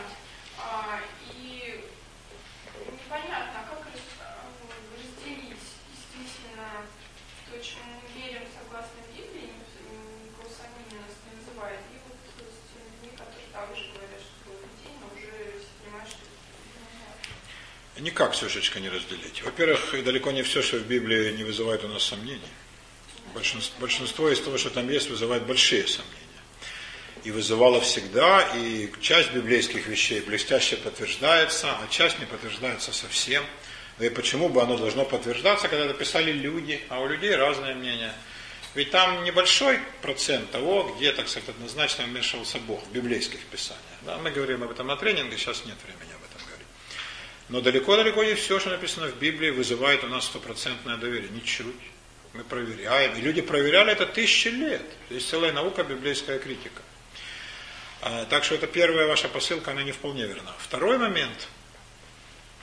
Как различить? Никак. Это индивидуальный опыт. Это индивидуальный опыт, и он не может быть никак верифицирован, да, как у нас в деревне говорят. То есть проверен он быть не может. Человек говорит, я видел ангела. Ну, что ты скажешь? Нет, я не видел. Ты не видел, падла? Говорит, нет, я видел. Ну, конечно, если есть паяльник, то человек скажет, не-не-не, я не видел. А если нет? То придется верить. Это вещи, которые мы можем только воспри... принять на веру или сразу отвергнуть. Это вопрос как я вам несколько раз это говорил, я не знаю, слышали ли это вопрос доверия к источнику. Если этот человек вызывает у нас доверие, то все, что он говорит, ну не все, но большинство из того, что он говорит, мы к этому относимся с уважением и принимаем как некую основу для своих рассуждений. Если мы не доверяем ему, значит, если не только видением, но и построением его, никаким логическим, и сообщением его, мы верить не станем. Вот такие дела. Это вопрос доверия. Это колоссальный вопрос для всей человеческой жизни и для науки, и для религии в основном. За кем идти? Но проверить это никак нельзя. Проверить это никак нельзя. Это невозможно. Потому что как ты докажешь, что ты видел ангела? Никак. Но когда Жанна Дарк, да, девочка из деревни Дом Реми, Латаринской, пришла и сказала, 19 лет, несчастная крестьянка в этой рубахе, с красными пятнами. Почему? От месячных. Она даже не знала, как поступать в этих ситуациях. То есть совершенно беспомощное дитя, не знавшее элементарных вещей житейских. И вот она приходит солдатом, не боясь своей репутации, говорит, я видела там Екатерину и Маргариту, у меня являлся Бог, а Екатерина и Маргарита тем более – и э, я вас поведу, и мы освободим Орлеан, освободим Орлеан, ни хрена себе. Снимем осаду, и я дофина, короля Карла, ну, принца Карла, короную в Реймском соборе. Ну, естественно, просто реакция человека, ну, сумасшедшая девка, иди лучше выпей водки и ложись. А обычная э, человеческая реакция, не трогайте девку, она сумасшедшая, что тебе мало шлюх, оставь, иди, иди, девушка, своей дорогой. Да? И однако же за ней пошли. И ей поверили сразу. Толпы пошли. И она повела осаду, сняла с орля. Это же офигеть. Она же все это сделала, и она короновала Карла в Римском соборе. Факт! А как вот народ понял, что за ней нужно идти? Что такого они в ней видели? Ее знаменитый лозунг совершенно обалденный. Кимем месви, кто меня любит за мной. И все войско за ней.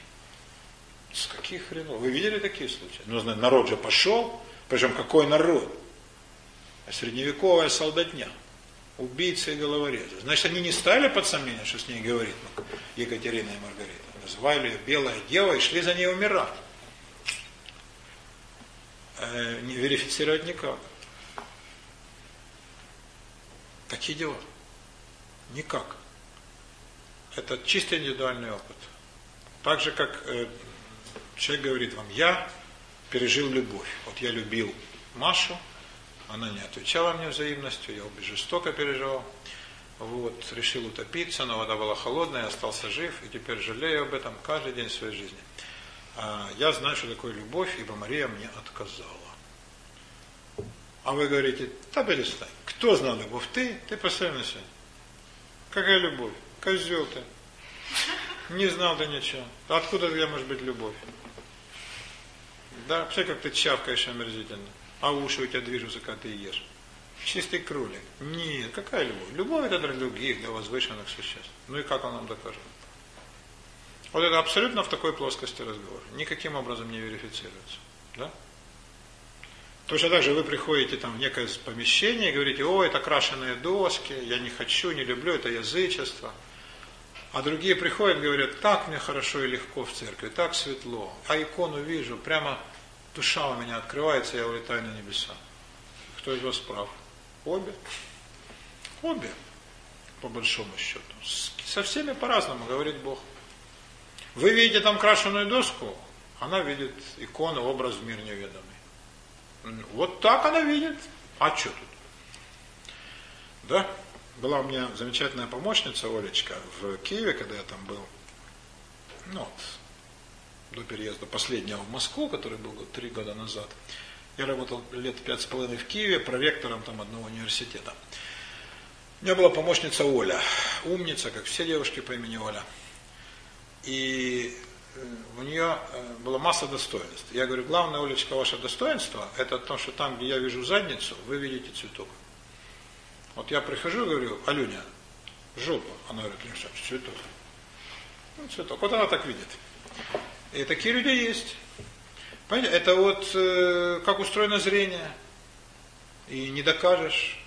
Для меня однозначно, цветок. Для вас крашеная доска, и я вас понимаю.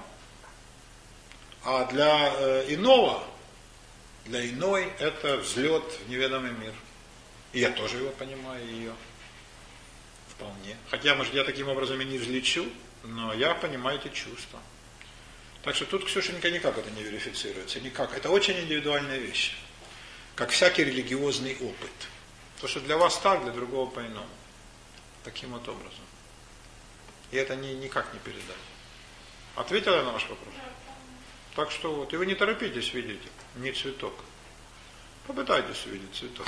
А вдруг? А оно, глядишь, и цветок. Э, таким-то образом. Хотя, конечно, многие вещи вызывают ну, отторжение, да? Но это скорее не икона как таковая, а дух коммерциализации, который окружает современная церковь. Увы, увы. Но мы говорили много-много раз об этом. А сама-то икона чего? А почему через икону не перейти? А иные через музыку переходят а некоторые через молитву и словоговорение, другие через э, черную точку на белой стене, как дзен-буддисты. И это здорово. Ну что, почему через икону нельзя? Да запросто. Но вопрос, насколько она может исцелять, поцелуй э, крашеную доску, и ты излечишься от болезни, это мне с трудом. А насчет перейти в неведомый мир, как говорил Трубецкой – автор книги «Умозрение в красках». Вот друг, кстати, этого Владимира Сергеевича Соколова, да, Евгений Николаевич Трубецкой, автор э, классической работы о богословии иконы. Как икона не живописна, а с богословской точки зрения. «Умозрение в красках». Э, он говорил, что икона – это э, ход, такой ход, туннель, канал в тот мир неведомый. Как канал, очень даже вполне. Точно так же, как и любые другие такого рода инструменты, может быть, даже у иконы и большее преимущество. Стартовая площадка, она замечательна. Насчет исцелить поцелуя, это не ко мне, а вот как площадка очень, вполне, вполне принимаю это. И понимаю людей, которые испытывают при виде икон такой полет. Так что, Ксюхандр, вы тоже присмотритесь к этому. Да? Тут не так все просто. Тут цветов больше, чем стеблей.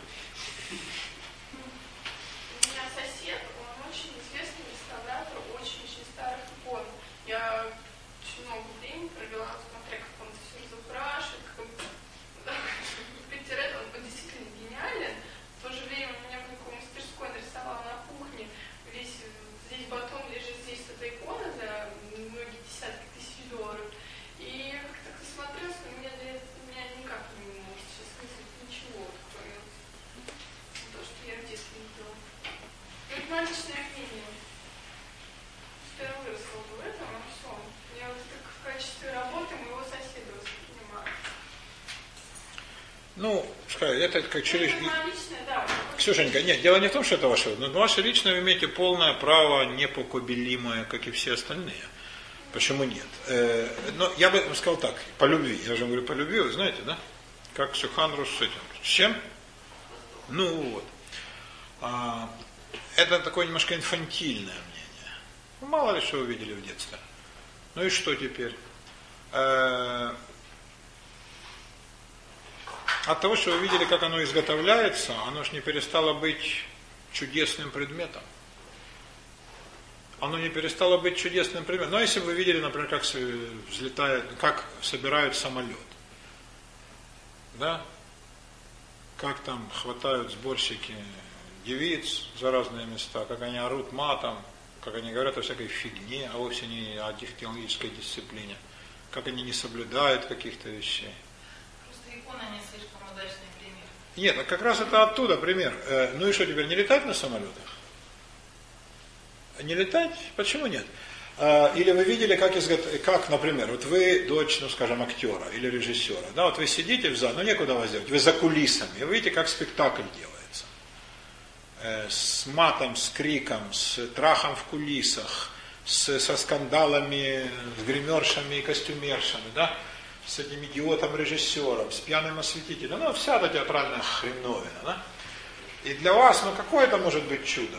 Вы видите, что это, сказать, никакой не волк, да, это Григорий Иванович, там, а это как раз не красная шапочка, а это тетя Лида, которая только, который ленивый только не, как сказать, не держал за ручку.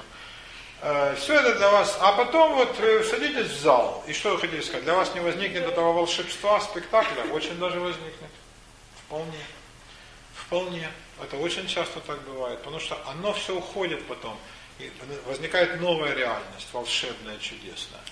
Вот икона есть новая реальность, волшебная и чудесная. Хотя ее делают из красок, из дерева, из олифы, из этого рыбьего клея, и всей фигни. Да, и делают разные люди. Но это новая реальность, волшебная, чудесная. Как спектакль создают актеры, которые есть такие козлы, э, худшие из людей. Но они играют, и получается новая реальность, волшебная, чудесная. Вот так, такую штуку. Мой сосед, который такой в пивох и гулях, и рисующий, реставрирующий эти иконы, которые потом приходили толпы бабушек, очень известные церкви и целовали эти иконы, но он у меня ну, никак не получается. Вот после этого я знала, кто это реставрирует, как это реставрирует, что это. Ну, просто это мой личный опыт. Ну и ради Бога, Ксюшенька. Ради Бога, что у вас с иконами? Вы не рассматриваете их как священный предмет. Ну не рассматриваете. Ну и фиг с. Да и многие так. А чего? И многие так. И для мусульман, и для японцев, и для китайцев, и для иудеев, и для африканцев. Это то же самое. Тоже хорошо раскрашенная доска. Либо произведение искусства. Среди современных людей, живущих, скажем, в России, называющих себя православными, может быть, для 1-2% икона это, вот как говорил Трубецкой, окно в неведомый мир. Для большинства это просто красиво раскрашенная хреновина, которая ничего не понимает, не знает, что нужно поцеловать. И им как-то объясняют, как это нарисовано, какой сюжет. Так что ничего не удивляйтесь. Э, не удивляйтесь. А если вы хотите войти, так сказать, такое состояние, да, определенное, то дело не в старике, э, или там, кто там у вас был, этот э, мужичок, ваш сосед, да, а дело вот в чем. А, ведь, э, ну скажем, по Кабале э, нету, до свидания, счастливо, нет предметов как таковых. Есть наше отношение к предмету. Нет, воображение другое. Есть наше отношение к предмету. И вот это отношение все определяет. Вот у вас оно таково. Ну, например, человек смотрит со стороны и говорит, что это, блядь, за тряпка над солдатами? Что там мотыляется в высоте? А это знамя, за которое они отдают жизнь. Да? Это знамя, в случае потери которого их расформировывают, для них это страшный позор. Великий герой тот, кто вынесет знамя, рискуя жизнь. А это тряпка. Ну реально, да? А что такое знамя? Тряпка или деревяшка? Ну реально, да? Или там священник выносит там дароносицу с э, святыми дара, и все падают на колени. А что это за хреновина? Ну кусок железа там с серебром. Ну посеребренный, окей. Ну сколько это цена? Какая цена вопроса? Что она стоит сколько, сколько майбов? Да фиг. А почему люди искренне плачут? Да, православные. Они же видят не, не, не, блюдо и не тарелку, да? Они видят дароносицу. И через это приобщение к э, таинствам, да? Э, вынесли в синагоге вот свиток кожаный, там, с деревянным барабаном.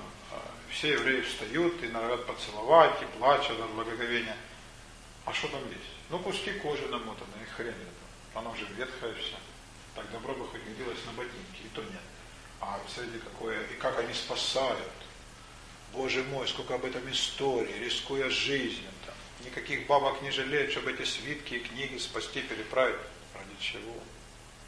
Какова цена вопроса? Тут нет цены. Тут нет, нет, тут нет цены вопроса. Это для нас, кто, сос, э, кто глядит извне. Это пустяк. А для них это святой предмет, это сакральная вещь, это святилище. И это святилище, оно спасает. И дело совсем не в процессе, а именно в результате. Именно, а процесс помогает человеку приобщиться и развернуться в его системе религиозных ценностей. Делает жизнь его не пустой, а осмысленной. А, это наши отношения. Да? А железяка на груди у старика, это что за хреновина? Да содрать ее нахрен. А это орден, и под него проливали кровь. Да? Понимаете, то есть ваша точка зрения, ваш, вы замечательная барышня, полосатая и с хвостом, я вас обожаю, вы знаете. Но смотрите, если вашу точку зрения довести до некоторого экстрима, до крайнего, вы этого не делаете. Я просто вам показываю, что есть опасности известные, да, есть засады на этом пути. То это вот приходит общество к тому состоянию, в котором сейчас находится российское общество, когда орденами торгуют. Это ужасно. Я не говорю о том, что испытывают старики, когда это видят, которые проливали кровь. Но тогда, эти все вопли про войну, победу, все это все стоит. Когда совершенно рядом, никто не таясь, да, в подземных переходах продают ордена и медали. Ну так что вы хотите. Это полная э, утрата общества нравственных ориентиров, рассвященивание всего. Да? Э, вот такие дела. То есть э, предмет, э, не просто предмет, дело не в цене его, а дело в символе, который за ним стоит. Что такое обручальное кольцо? Да фигня. Но женщина видит в нем, в основном женщина, но и мужчины часто, символ чести, верности, да, супружеских обязательств, любви. И она никогда его не продаст. В самой лютой бедности. Никогда в жизни не продаст обручальное кольцо. Понимаете? И правильно. И правильно. Нет, сейчас, сейчас, и не, сейчас и не то делают. Сейчас и не то делают. Но нормальные люди, да, они не сделают так. Такие-то дела. Э, это все символы, которые за этим стоят. И вот этот символ вы увидите. Да? Увидите. Это не кусок золота, а это символ верности, любви, обязательств. Да, железяка это не железяка, это орден. Их же давали не пачками, вот это проливалась кровь, да. А вот это знамя боевое, там, прострелено, это хорубь, священный символ, а это то-то, да. Вот в таком ракурсе рассмотрите. В таком. А, иначе, э, ну, как бы, э, ну, сложно будет жить в мире, где священного ничего не осталось. Да? Это будет плохой, тяжелый мир. А, в тюрьме там же тоже свои понятия. Если человек сделал себе татуировку, на которую он не имеет права, там же не просто татуировки, да, они там знаковые, то его тут же убивают. А не делая этого. Да? Вот это, между прочим, знаете, вот этот перевернутый мир, он тем не менее четче и жестче хранит свои установления, свои понятия, да, чем, скажем, наш. Есть чему поучиться. Есть чему поучиться. Так что э, увидите в этом силу. Для вас нет, а для них да. А для вас никогда не будет. Ну и что? Значит, для вас знамя будет тряпка. Ну окей. Это такой взгляд. Да, это ракурс. Услышали вы меня? Ну, такие пути. Чудотворная икона. Не, ну, Миллион долларов стоит напечатать 16 долларов, которые тоже можно напечатать. Конечно. Нет, все символы, разумеется. Все это предмет, как писал Руссо, общественного договора. Это мы договорились так между собой, да? Мы так договорились между собой. Вот этот знак кто-то означает. Этот символ кто-то под собой какое-то значение имеет. И, соответственно, к этому относимся. Но без этого договора это чисто животное существование. Да? То есть зверство и скотство. Но это абсолютно обесценивает человеческую жизнь. Но как раз религия дает человеку систему ценностей. И она приучает к тому, что есть повседневные вещи, простые, а есть сакральные, священные. Вот как, например, священные предметы. Скажем, для православных это икона. Для протестанта нет, протестант не будет иконе поклоняться, хотя верит, может быть, и более искренне. Ну что теперь, смеяться над всеми православными, все они такие дураки? Нет, конечно. Они видят в этом священный символ, ничего там дурного нет. Да? Э, для вас это кожаный свиток еврейской синагоги просто кусок кожи старой, а для евреев это вот знак верности закону, преданности и так далее. И что теперь, они все идиоты? Нет, отнюдь. Наоборот, они правы, что они видят в этом священный предмет, да? Э, католики видят в папском одеянии, или там в перстне, перстень рыбака, так называемый, который э, папа надевает на палец. Священный предмет. А мы видим, ну, там рыбачок нарисован, там мы сейчас охотника нарисуем. Ну и дураки мы, а не они. Они правильно видят в этом священный предмет. Он таковыми является для них. Наши отношения делают вещи такими, какими они есть. Да? Окей? Ну давайте что-нибудь еще быстренько последнее спросим и разойдемся. Ибо гностицизм, он побуждает таким разговорам. Все фигня. Да. Да, Саша. Развернутый? Хорошо.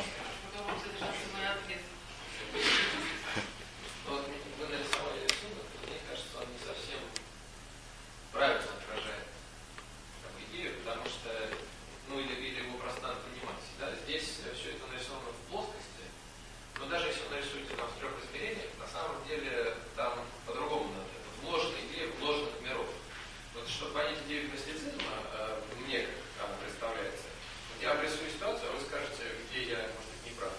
Ну, вот, например, я возьму, напишу на компьютере программу, создав мир. Ну, сколько у меня займет? Ну, не 6 дней, там, 10 дней. Ну, за год там напишу. Ну, хорошо, будет хороший программист, напишет туда 7. Все, готовый мир, там все будет, э, земля, там, я не знаю, ну все, Модель. там, кости динозавров. Модель, да, она будет ущербней по отношению к земле, вот нашей. Но она будет реально существующей. Я населю ее там персонажами какими Какими придут? Да любые. Да. Потом подключить ситуацию. Хотите, пожалуйста, надевайте реальность. У меня останется только. Вот сейчас уже все это можно сделать. Наша технология это позволяет.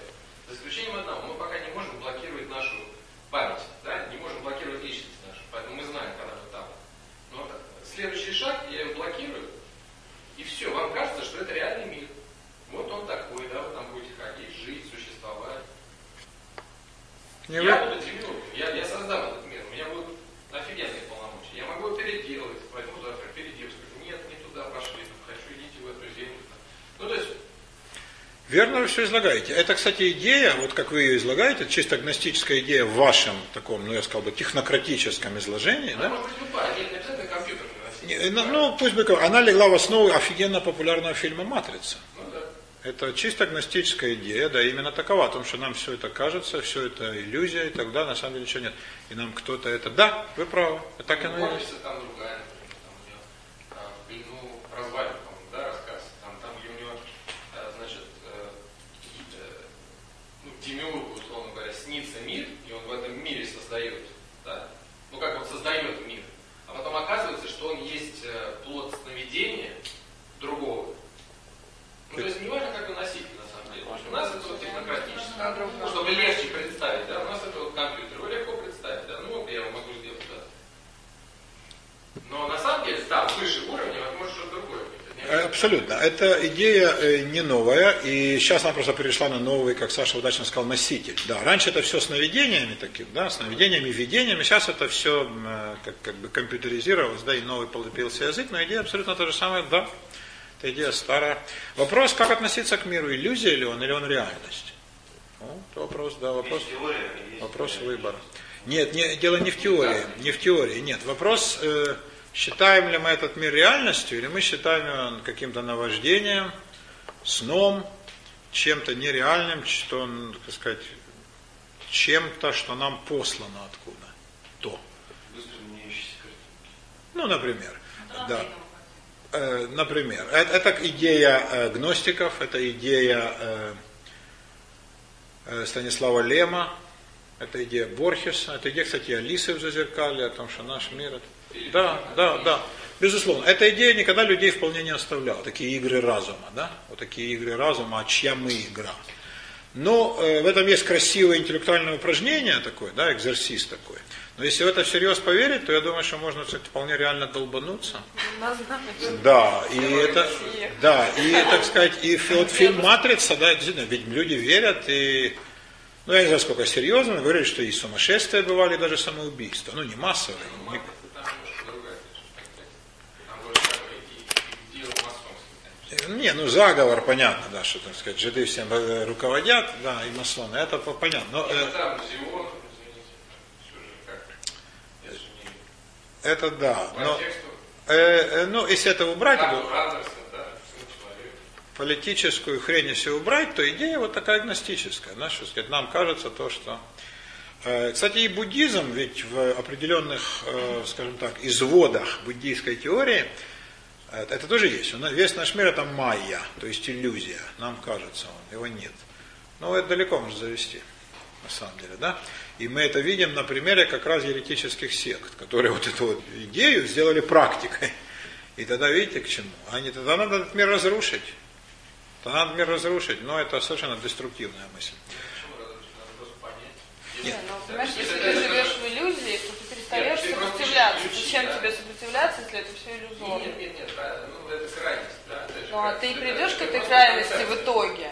Это просто некая концепция, не обязательно. Ну как, если человек вдруг уразумеет, что он в иллюзии в полной, во сне, то есть все нереально, все, что с ним происходит, ему неинтересно.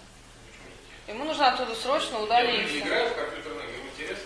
Ну, они же знают, что это игра, она как Ну, закончится, есть если, правила. если человек теряет ре- э, грань между реальностью, да, это уже сумасшествие. Да. То есть это в этом Конечно, большая это опасность, кстати. Большая опасность. человека. Это, это вещь с психиатрической, не с психологической, с психиатрической точки зрения очень э, э, небезопасная и потенциально вредоносная. Э, Об этом многие говорят. Это гораздо опаснее, чем, скажем, игровые автоматы. А хотя и они какую-то зависимость. Но это вот как бы вещь потенциально нехорошая. Нехорошая. То есть люди вы- вы- выдумывают штуковины, которые самих же их могут как-то и ущучить. Но да, такая мысль интеллектуалам, вот мысль, которую вы высказали, да, что сказать, наш мир есть цепь иллюзий. Сновидений или игр, или программ, да, э, эта идея далеко не новая. Она казалась, ее высказывали давным-давно. И опасения такие были, что мы есть сон богов, или мы есть игры богов. Можно красивую жизнь себе придумать, там, будучи там, композитором, например, ты постоянно в музыке находишься. И это Кстати, можно. Есть же сейчас такие игры, можно построить Да, остров. всё- всё, что угодно, да, конечно, мир, что угодно. Люди в нем живут, покупают земли. В виртуальном мирах. Вы знаете, да, я была. Красивый реальный мир. Тоже там мужик, музыкант. Он живет в красивом реальном мире. Э, ну, вы видели фильм «Игры разума»? Игры разума, да, про математика.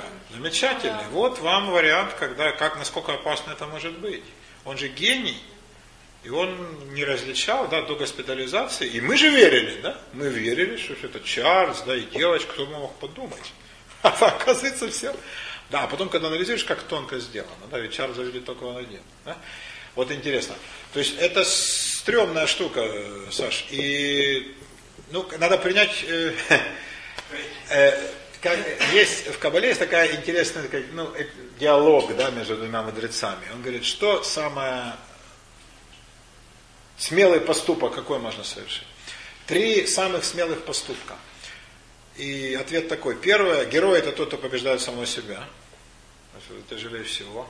Второе, нужно иметь мужество, принять наш мир, какой он есть. То есть не выдумывать иллюзий пионерских, прекраснодушных, но и не выдумывать, вероятно, про вот эти вот гностические матрицы. И третье, нужно, это самое ужасное, нужно иметь мужество признать Творца не более милосердным, чем он есть на самом деле. Ой, это стрёмная фраза. Не более милосердным, чем он есть на самом деле. То есть это, ну это выпад против христианства, против фразы Бог есть любовь, безусловно. Как второе, это выпад против гностицизма. А первое, это выпад против э, античной этики. С войной, завоюй, мужчина, утвердись. Да?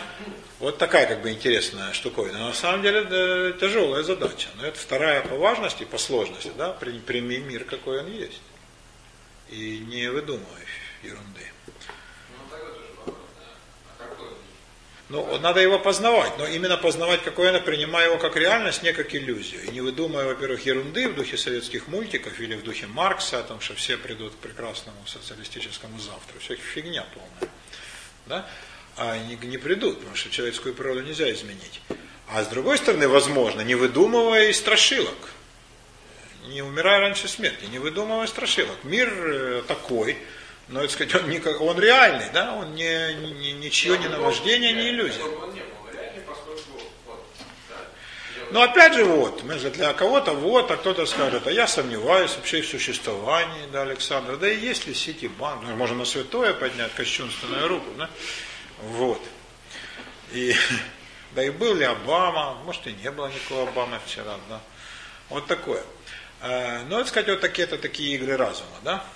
Это все очень интересные интеллектуальные штуки. Кстати говоря, с интеллектуальной точки зрения гностицизм ведь очень много как бы двинул вперед. Он же был основан на греческой философии. И в этом плане эта штука гораздо более ну, продуктивная, скажем, да, чем просто христианские эти рассуждения бесконечные о человеческой или божественной природе Иисуса. Ну, так сказать, чистые уже софизмы и схоластика. Вот такое. А, Но религиозное, религиозное рассуждение есть очень интересное с точки зрения именно пищи для размышлений, да, для интеллектуального такого пиршества. Ну, Можно все что угодно вообразить. Но тут опасно заиграть. Но в любой штуке опасно заиграться. да. Вот здесь есть такая опасность. Главное, кто, кто- твой учитель? Как? Кто твой учитель? Ну, если бы это все было так просто. А, ну, тогда вам не повезло. Вам, да, вы в худшем положении, да, а другим как-то больше повезло. Э, Но не, одним учителем не исчерпывается. То есть это тоже форма от, отчасти, не всегда, но это форма снятия с себя ответственности. Меня так научили. да. Наш учитель же не мог ошибаться. Как? Наш Рэбе в сивых кудрях. Наш почтенный батюшка, он говна не скажет. Нет, мы правы. А сколько людей верит? А сколько сомневаются? Кто не верит? Кого будет? Э, я думаю, большинство людей не сомневается ни в чем, у них нет вопросов к мирозданию. Сомневаемся вот мы, да, у нас уже много вопросов возникло. Большинство людей, я же вам рисовал Зенонов парадокс, это точка на плоскости, у них вопросов нет.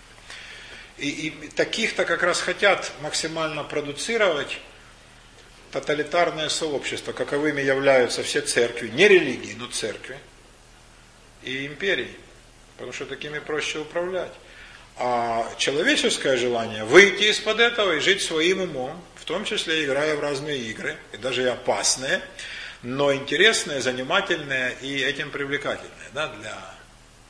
Все, все, что гибелью грозит, для сердца смертного таит неизъяснимое наслаждение, бессмертие может быть залог. И счастлив тот, кто среди волнения их ощущать и ведать мог. Киркоров? Нет?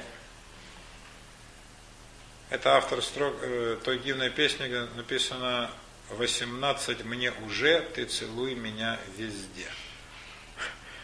У меня есть знакомый, который говорит, я пытался себе представить, как выглядит человек, который написал эти строки, и не мог. Да. Так что так, все-все, что гибелью грозит, оно действительно для сердца смертного таит неизъяснимое наслаждение. Это правда, это тянет всегда. Отсюда и экстрим в физическом выражении, а в интеллектуальном вот эти штуки, о которых мы говорили, особенно ваш последний развернутый, очень интересный вопрос. Такими-то путями. Да, почитайте Сурину. Там все написано. И про любовь очень много. Причем и физическую в том числе, что хорошо. Да, и про духовную, и про самые разные штуковины там написано. Совершенно потрясающие строки. Да, одна из очень удивительных книг, которые я прочитал, я не знаю, насколько это по- в общий поток русской литературы, которая сейчас такая довольно примитивная, к сожалению. А это вот такое вот совершенно особняком стоящее произведение. Прочтите. Вы читали Филипп Дик? Как? Филипп Дик. Нет. По нему снято много фильмов, там еще Голливуд он сейчас так полюбил. Нет. Там, типа «Бегущий по лезвию бритвы».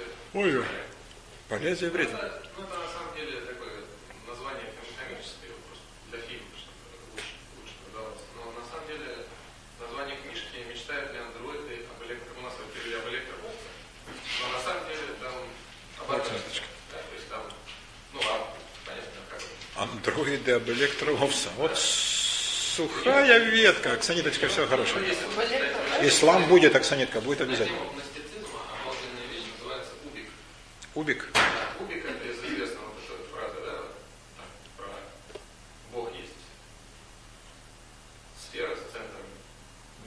А с диаметром нигде, да? да, потом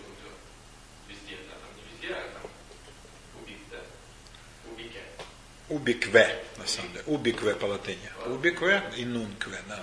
Угу. Убикве. Ну, убик, да. Ой, все немножко меня утомляло. Как-то вот, знаете, есть вещи, я вот как бы будучи в глубине души очень простым парнем, выросшим во дворе завода Днепроспецсталь, что ни о чем хорошем не свидетельствует, конечно. А, Я думаю, вот я когда читаю, э, скажем, чрезмерно эротические описания, даже очень такие тонкие китайские, или описания природы, или там страсти э, какие-то там в описаниях приключений, или чрезмерное копание в человеческой душе, в духе там какой-нибудь Франсуа Мариака, там тонкий-тонкий анализ, сам волос на четыре части расщепить, все эти мельчайшие душевные движения.